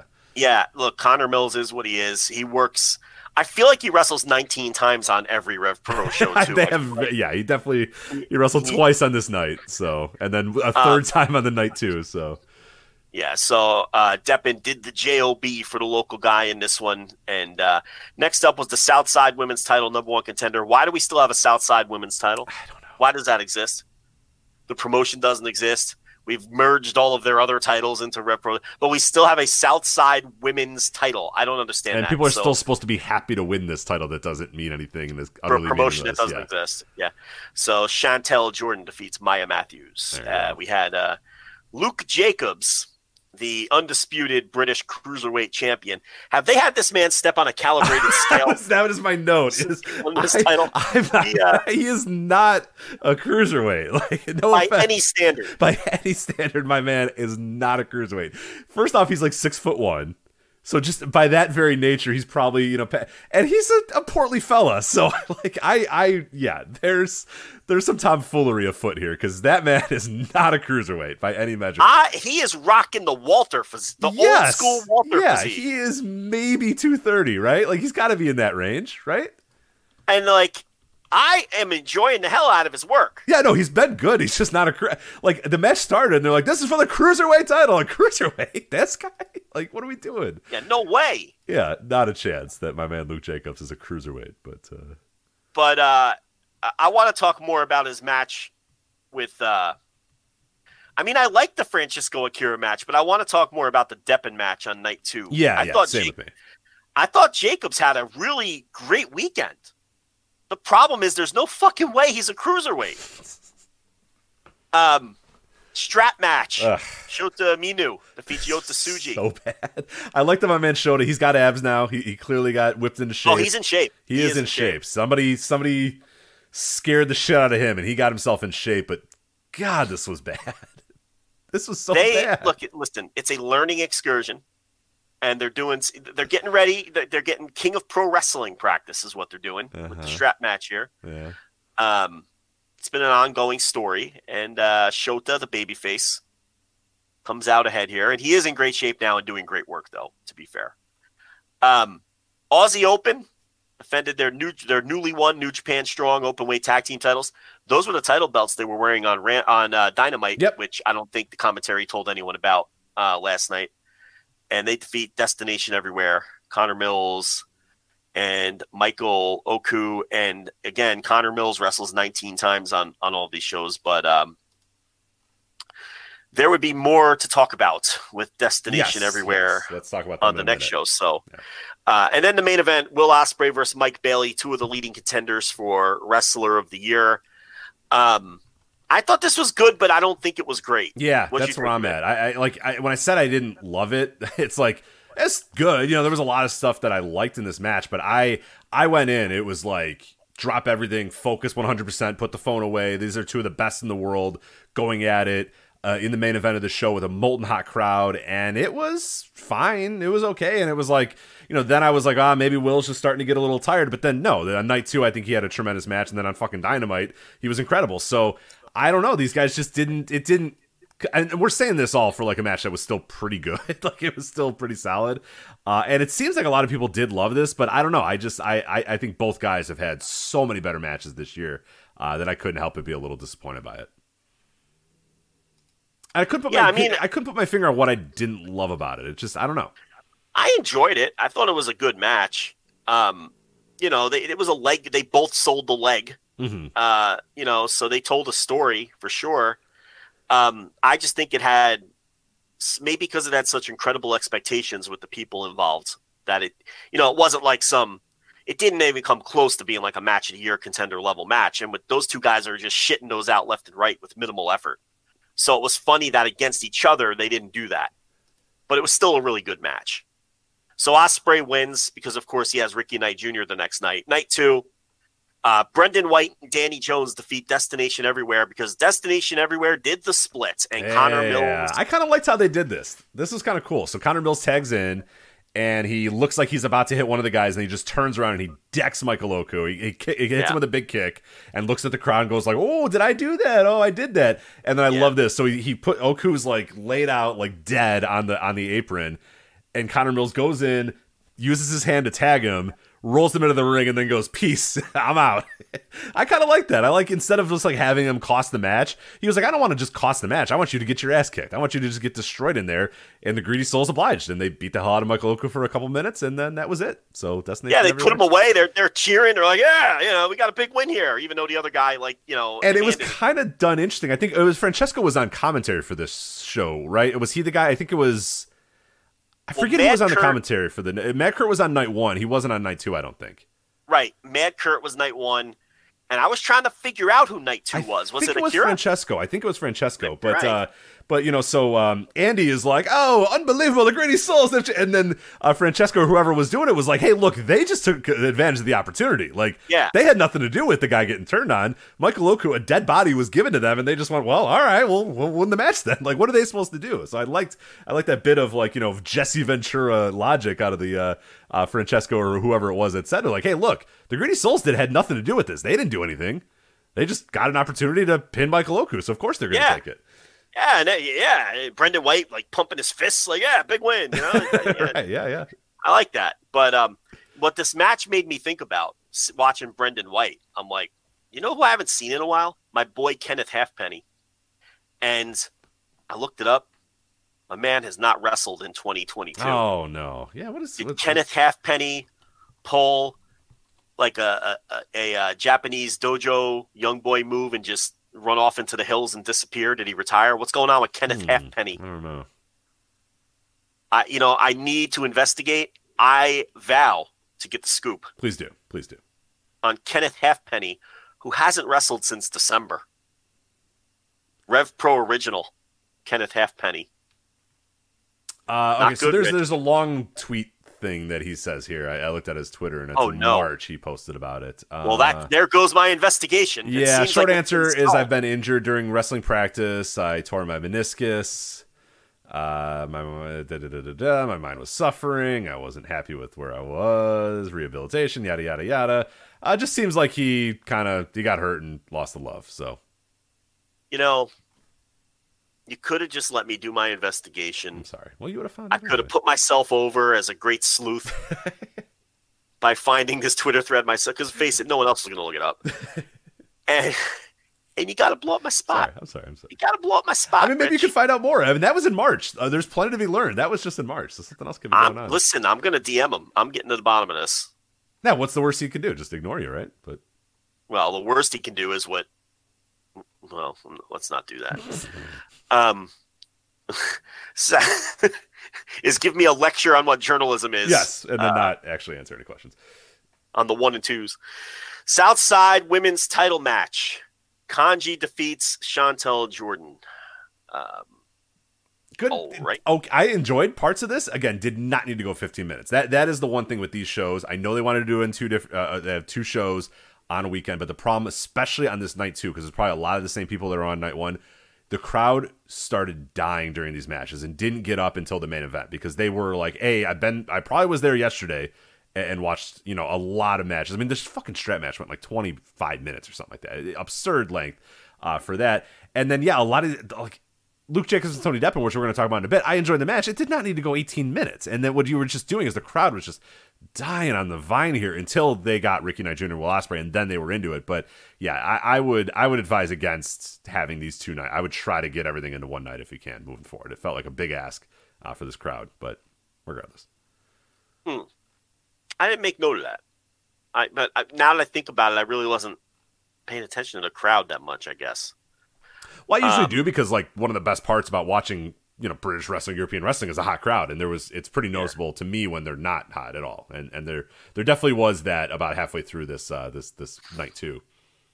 So Luke Jacobs, once again, I, I demand this man step on a calibrated scale, but he once again defended this cruiserweight title against Tony Deppen. I thought this rocked. I really enjoyed this a lot. I thought it was a little better than the Akira match, but they were both very good.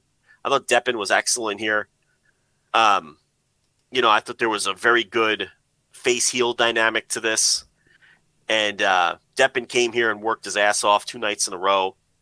I- I thought Luke Jacobs was one of the standouts of this set of shows. I was very impressed by him. There's no shot he's a cruiserweight, but um, he's a he's a real comer. I think that he just needs to find some charisma, and I think he's starting to find it with yeah, sort of he this is. He really new is. Yeah. body and working like a hoss. I think that's working for him. Yeah, I, I, I agree. I, I'm with you. I think it was.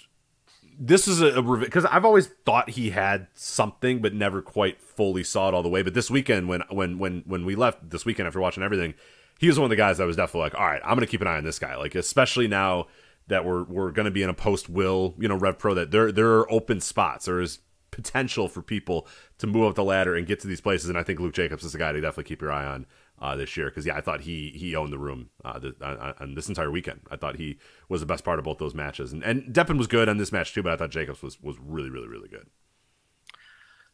So we had Gideon Grey come out and interrupt the ring announcer. That's the gimmick they do, where she comes out, he comes out and interrupts that ring announcer. I don't know her name. She's got the glasses and the dark hair. And uh, Mad Kurt comes out, and then uh, they do some banter. These men are so British, I couldn't understand a word either one of them was saying. These are extremely British men. They I are, mean, they, yeah. I, I, and plus with Rev Pro's audio, I will say this: Rev Pro's, I thought video was much improved. Yes, yes. The audio, there's still a little. We, we still pop the uh, the meters a little bit, but hey, it is. Well, the, the mics, the mics are a little shaky. Like the commentary sounds fine. I thought I thought their production by Rev Pro standards, mind you, was Yeah. pretty good for these shows. Do you know what helped? This is gonna sound weird. I put the motion smoothing on my TV, okay. and it looked great. Like it, it, it, it really finished because you know I never used that. Obviously, no one ever used that no, feature. it- only only weirdos use that feature. But I turned it on for these shows, and it was like, wow, this is like this is the best Rev Pros ever looked on my uh, on my TV. But uh, so Mad Kurt and Gideon Grey are cutting extremely British promos on each other that I don't understand, yeah, I did. I couldn't understand a word they were saying either. and then Matt And Curtin then, in, uh, in his jammies. He's got. He's like wearing pajamas or something. I'm like, what is yeah, going with the on? Twitter. Well, he's got the Twitter bird because the Twitter gimmick. He's got the Twitter yeah, birds on all his. right. His- That's what that is. and pajamas. Um, All right, great. Yeah, I was like, what is going don't- on? It's, you can't hear anything. It's like, bro, bro, Yeah. bro, bro. I'm like, I don't know what's Yeah, happening. yeah, absolutely. It's so Not hard. that I would understand uh, if they were talking in front of me. If they were literally five feet away from me saying the same, having the same conversation, I wouldn't understand what the hell they were saying either. But yeah, particularly, uh, could Yeah. not uh, could not tell uh, in this uh, Rev Pro. Right, yeah, mate. I don't, I don't know what the fuck they're talking about. Okay, talking about birds and fucking. uh, uh, so, um, Mad Kurt says he's got the. Uh, I guess I, I'm gonna assume he said he had a special surprise for Gideon Grey, and uh, "Party Hard" by Andrew WK hits. So we all know what that means. It's Of Eddie course, Dennis. Eddie, my guy. I was just talking about Eddie Dennis last week. Yeah.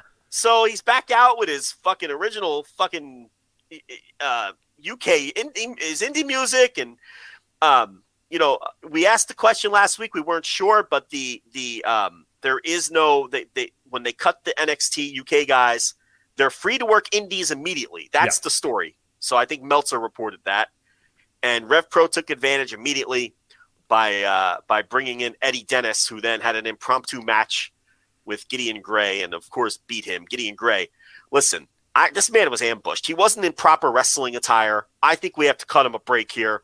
All right, so he's out there wrestling in like skin tight jeans. Uh, you can't Yeah, expect he was not ready at all, and he, and his opponent. I mean, how could he possibly know that Eddie Dennis would have showed up? So Yeah, he, he couldn't properly prepare for the opponent. There's a lot of problems I have with this match. Okay, so if I'm Gideon Grey, I'm asking for a rematch.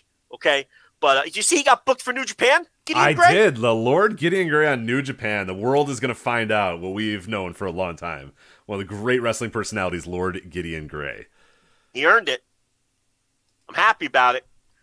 Um, he is such a sleazy 80s style man. I love it. Too. He just looks like a just disgusting human. You know, he comes out and you're just like, ah, gross. Like, look at this guy Yeah, yeah. in the in all the best ways possible. He's just the, the slimiest looking guy you've ever seen. I love him so much. He's so good. Such a clip. You just look at this guy and you're like, oh, oh gross. I'm,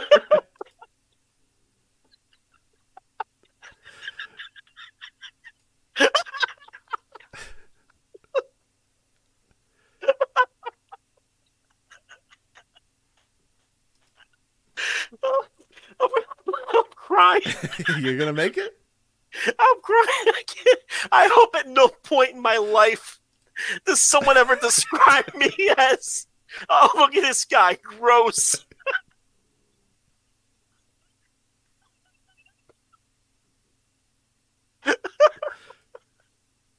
oh, my stomach hurts. the way that you just said that so casually. He's a gross looking dude, but in a good. I mean that in a, the most endearing way possible. That's what he's going for, I think. Right?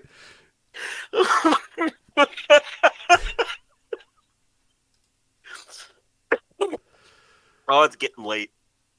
Oh god. All right. Yeah. I'm going through the I always love to go through the old tweets that like it was like us on Twitter, Lord Gideon Grey and Kevin Kelly, and Lord Gideon Grey and Kevin Kelly throwing pot shots at each other. Uh, pretty good. And they could come back. We could have that again. So we'll have to we'll have to let Kevin Kelly know that uh, Yeah. he he owes a receipt to Lord Gideon Grey when he comes back into town. So Look at this guy. Oh, gross.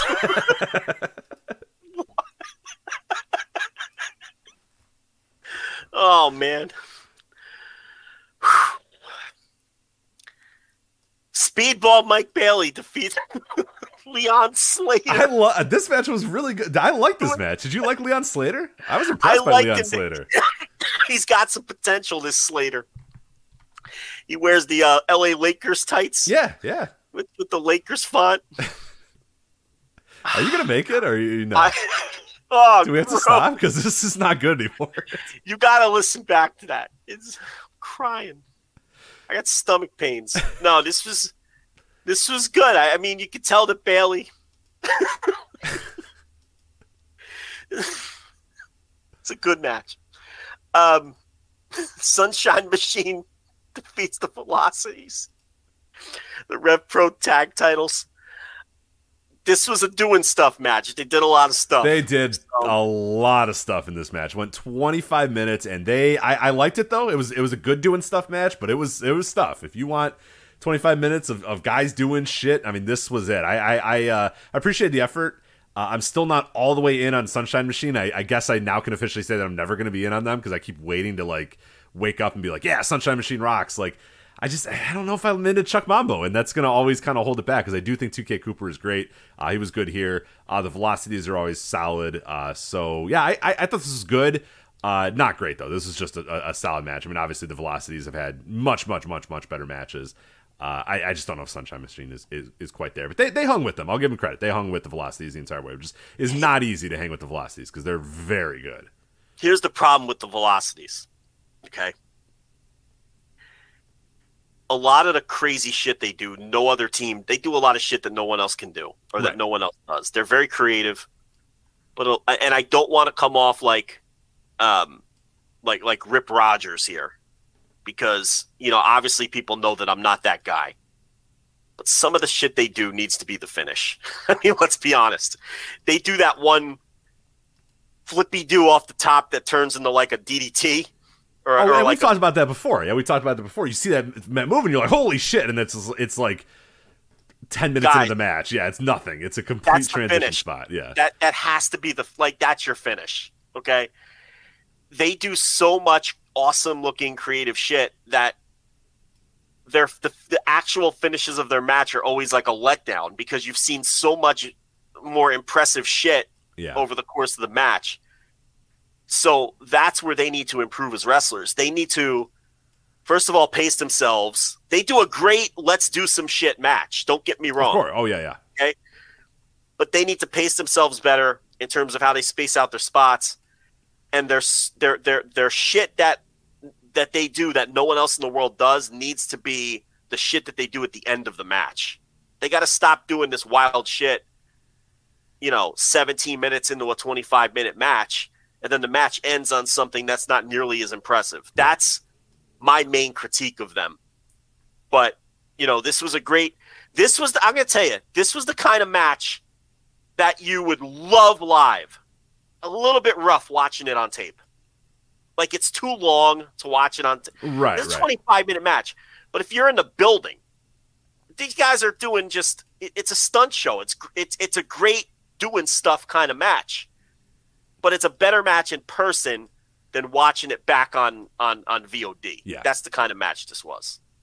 And TK Cooper, he's never matching the magic he had with his previous tag team with Chuck Mambo. Look, I'm not obviously Travis Banks lost his career for very valid reasons, but just you know, breaking down the wrestling, the dynamic that they had, that three person group, right? And we all know how his relationship ended and how Travis Banks, you know, uh, turned out to be a jerk and needed to be banished, and you know, from wrestling. And I get all that, but TK Cooper was like, man, you know, like that guy didn't do nothing wrong out of the three, and he, he really he had so much more charisma as like that sleazeball heel with the sleazeball girlfriend whose gimmick was I have four different STDs.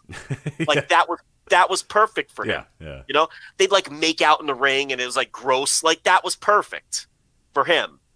And he's doing this babyface thing and he's doing the best he can. I've never been a big Chuck Mambo guy. And I mean, he's doing good work, but it's man, I just I feel so bad for him that he was the unfortunate victim of all those different sets of circumstances. pl- plus because- like a really unfortunate injury at the worst time possible. but- yes. yeah, it was it was it was all going to unravel eventually, but yeah, that certainly did not help things either. So And then the main event, which I am so disappointed that they gave it the stipulation that Ricky Knight Jr. had to leave Rev Pro if he lost because it gave away the, the finish. yeah, and this yeah, yeah. This would have been a really dramatic match because they went for the long epic, and Rev Pro can get very sports entertainmenty. In you know, you know, Quildan loves that sports entertainment shit. He does, and it comes out in situations like this. But it's Will, and Will's good at that style of match. You know, sort of the NXT black and gold style epic with the store with the with the overwrought storytelling. yeah, overwrought storytelling, a couple And- left bumps. This guy can never Right. wrestle again if he loses. He'll never get another opportunity or another shot. Like, but I wish it didn't have that stip because there would have been some more drama to this. But you're waiting around for Ricky Knight to win because you know he's not leaving Rev Pro. So, um, but it was great. I thought it was better. I liked it better than the Mike Bailey match. Different kind of match, obviously. yes, yeah, I would say definitely liked it better than than, than the the other one.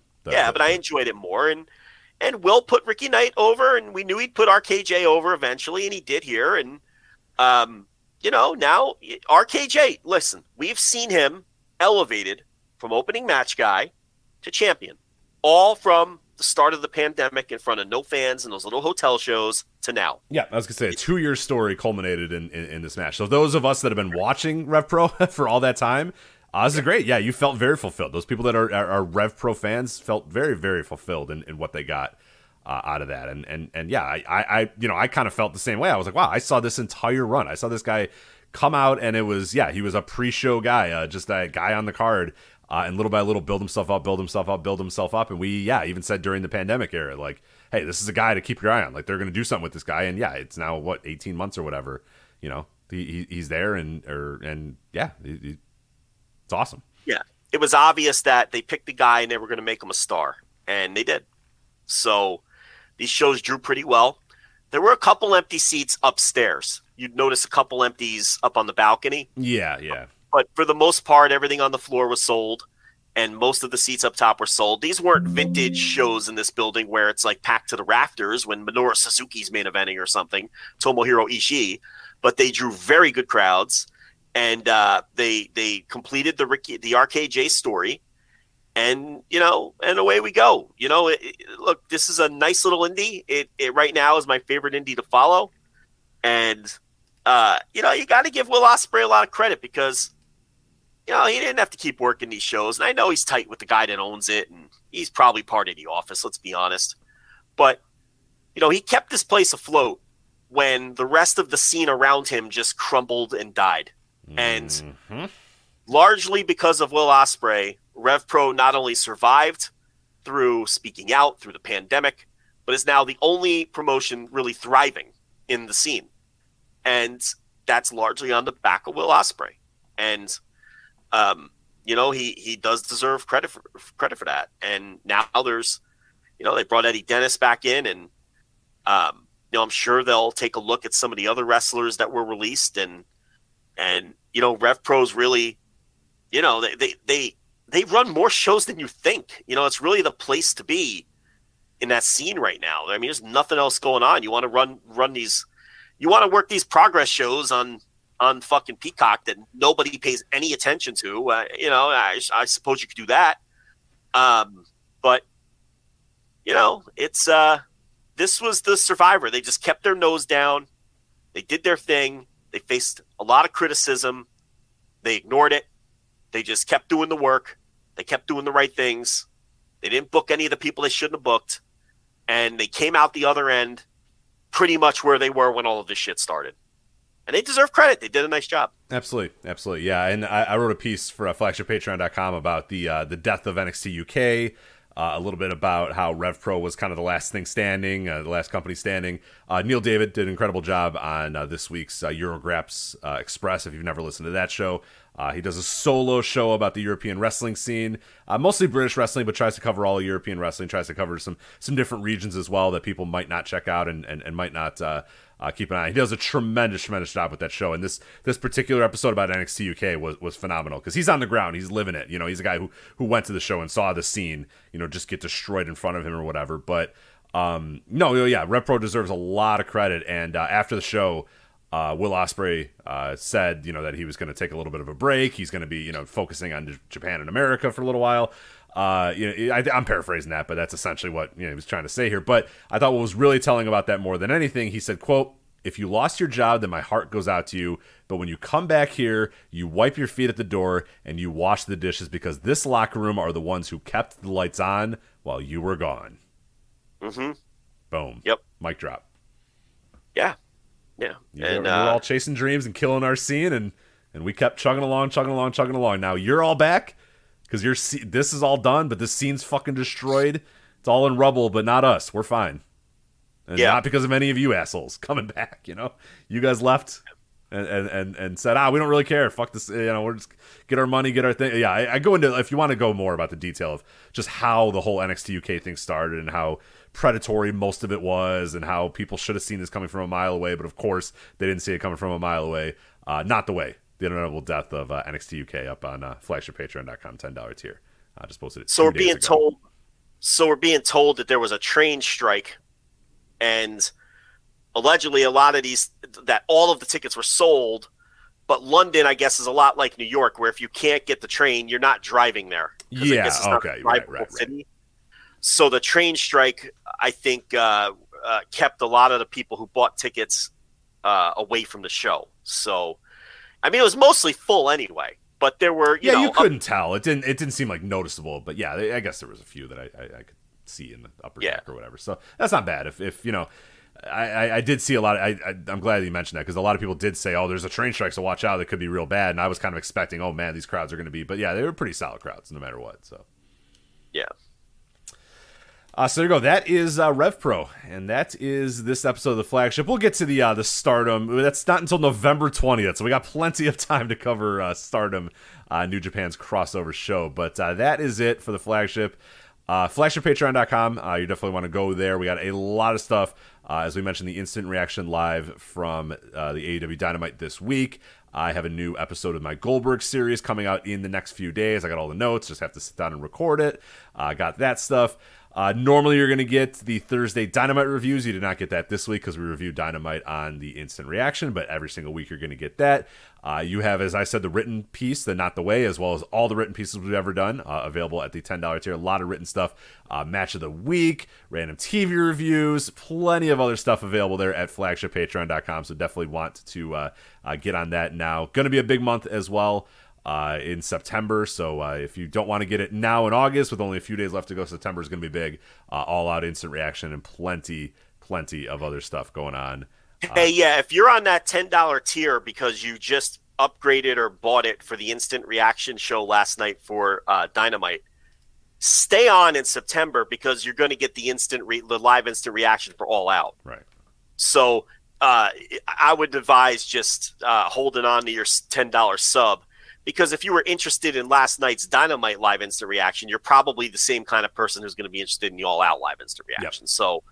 Uh, we're going to be doing one of those. You will be rushing home, right? And then we'll. Yes, yeah, I'll be I'll be at all out. But I, I last time I was able to cut, get back in like four. Yeah, it was fine. Yeah, it was fine. Yeah, was- yeah. Everybody was ready. Everybody was, no nobody was. You know, I was worried. Oh my god, everyone's going to be annoyed. And no, everybody was fine. So didn't No, matter. so yeah, so you may as well just hold on to those ten dollars subs for September for All Out. And there you go. So that's flagshippatreon.com. Voice of Wrestling Podcast Network as well. Make sure you subscribe. I mentioned the Eurographs Express. I mentioned You've Got to Be Kidding Me. Plenty of other stuff available. Uh, Voice Wrestling uh, uh, Podcast Network. You can find all that stuff wherever podcasts are listened to. Make sure you review, subscribe, do all the other good stuff to help us out as well. So that is it for us. For Joe, I am Rich. We'll talk to you next time on the Flagship Podcast. Take care.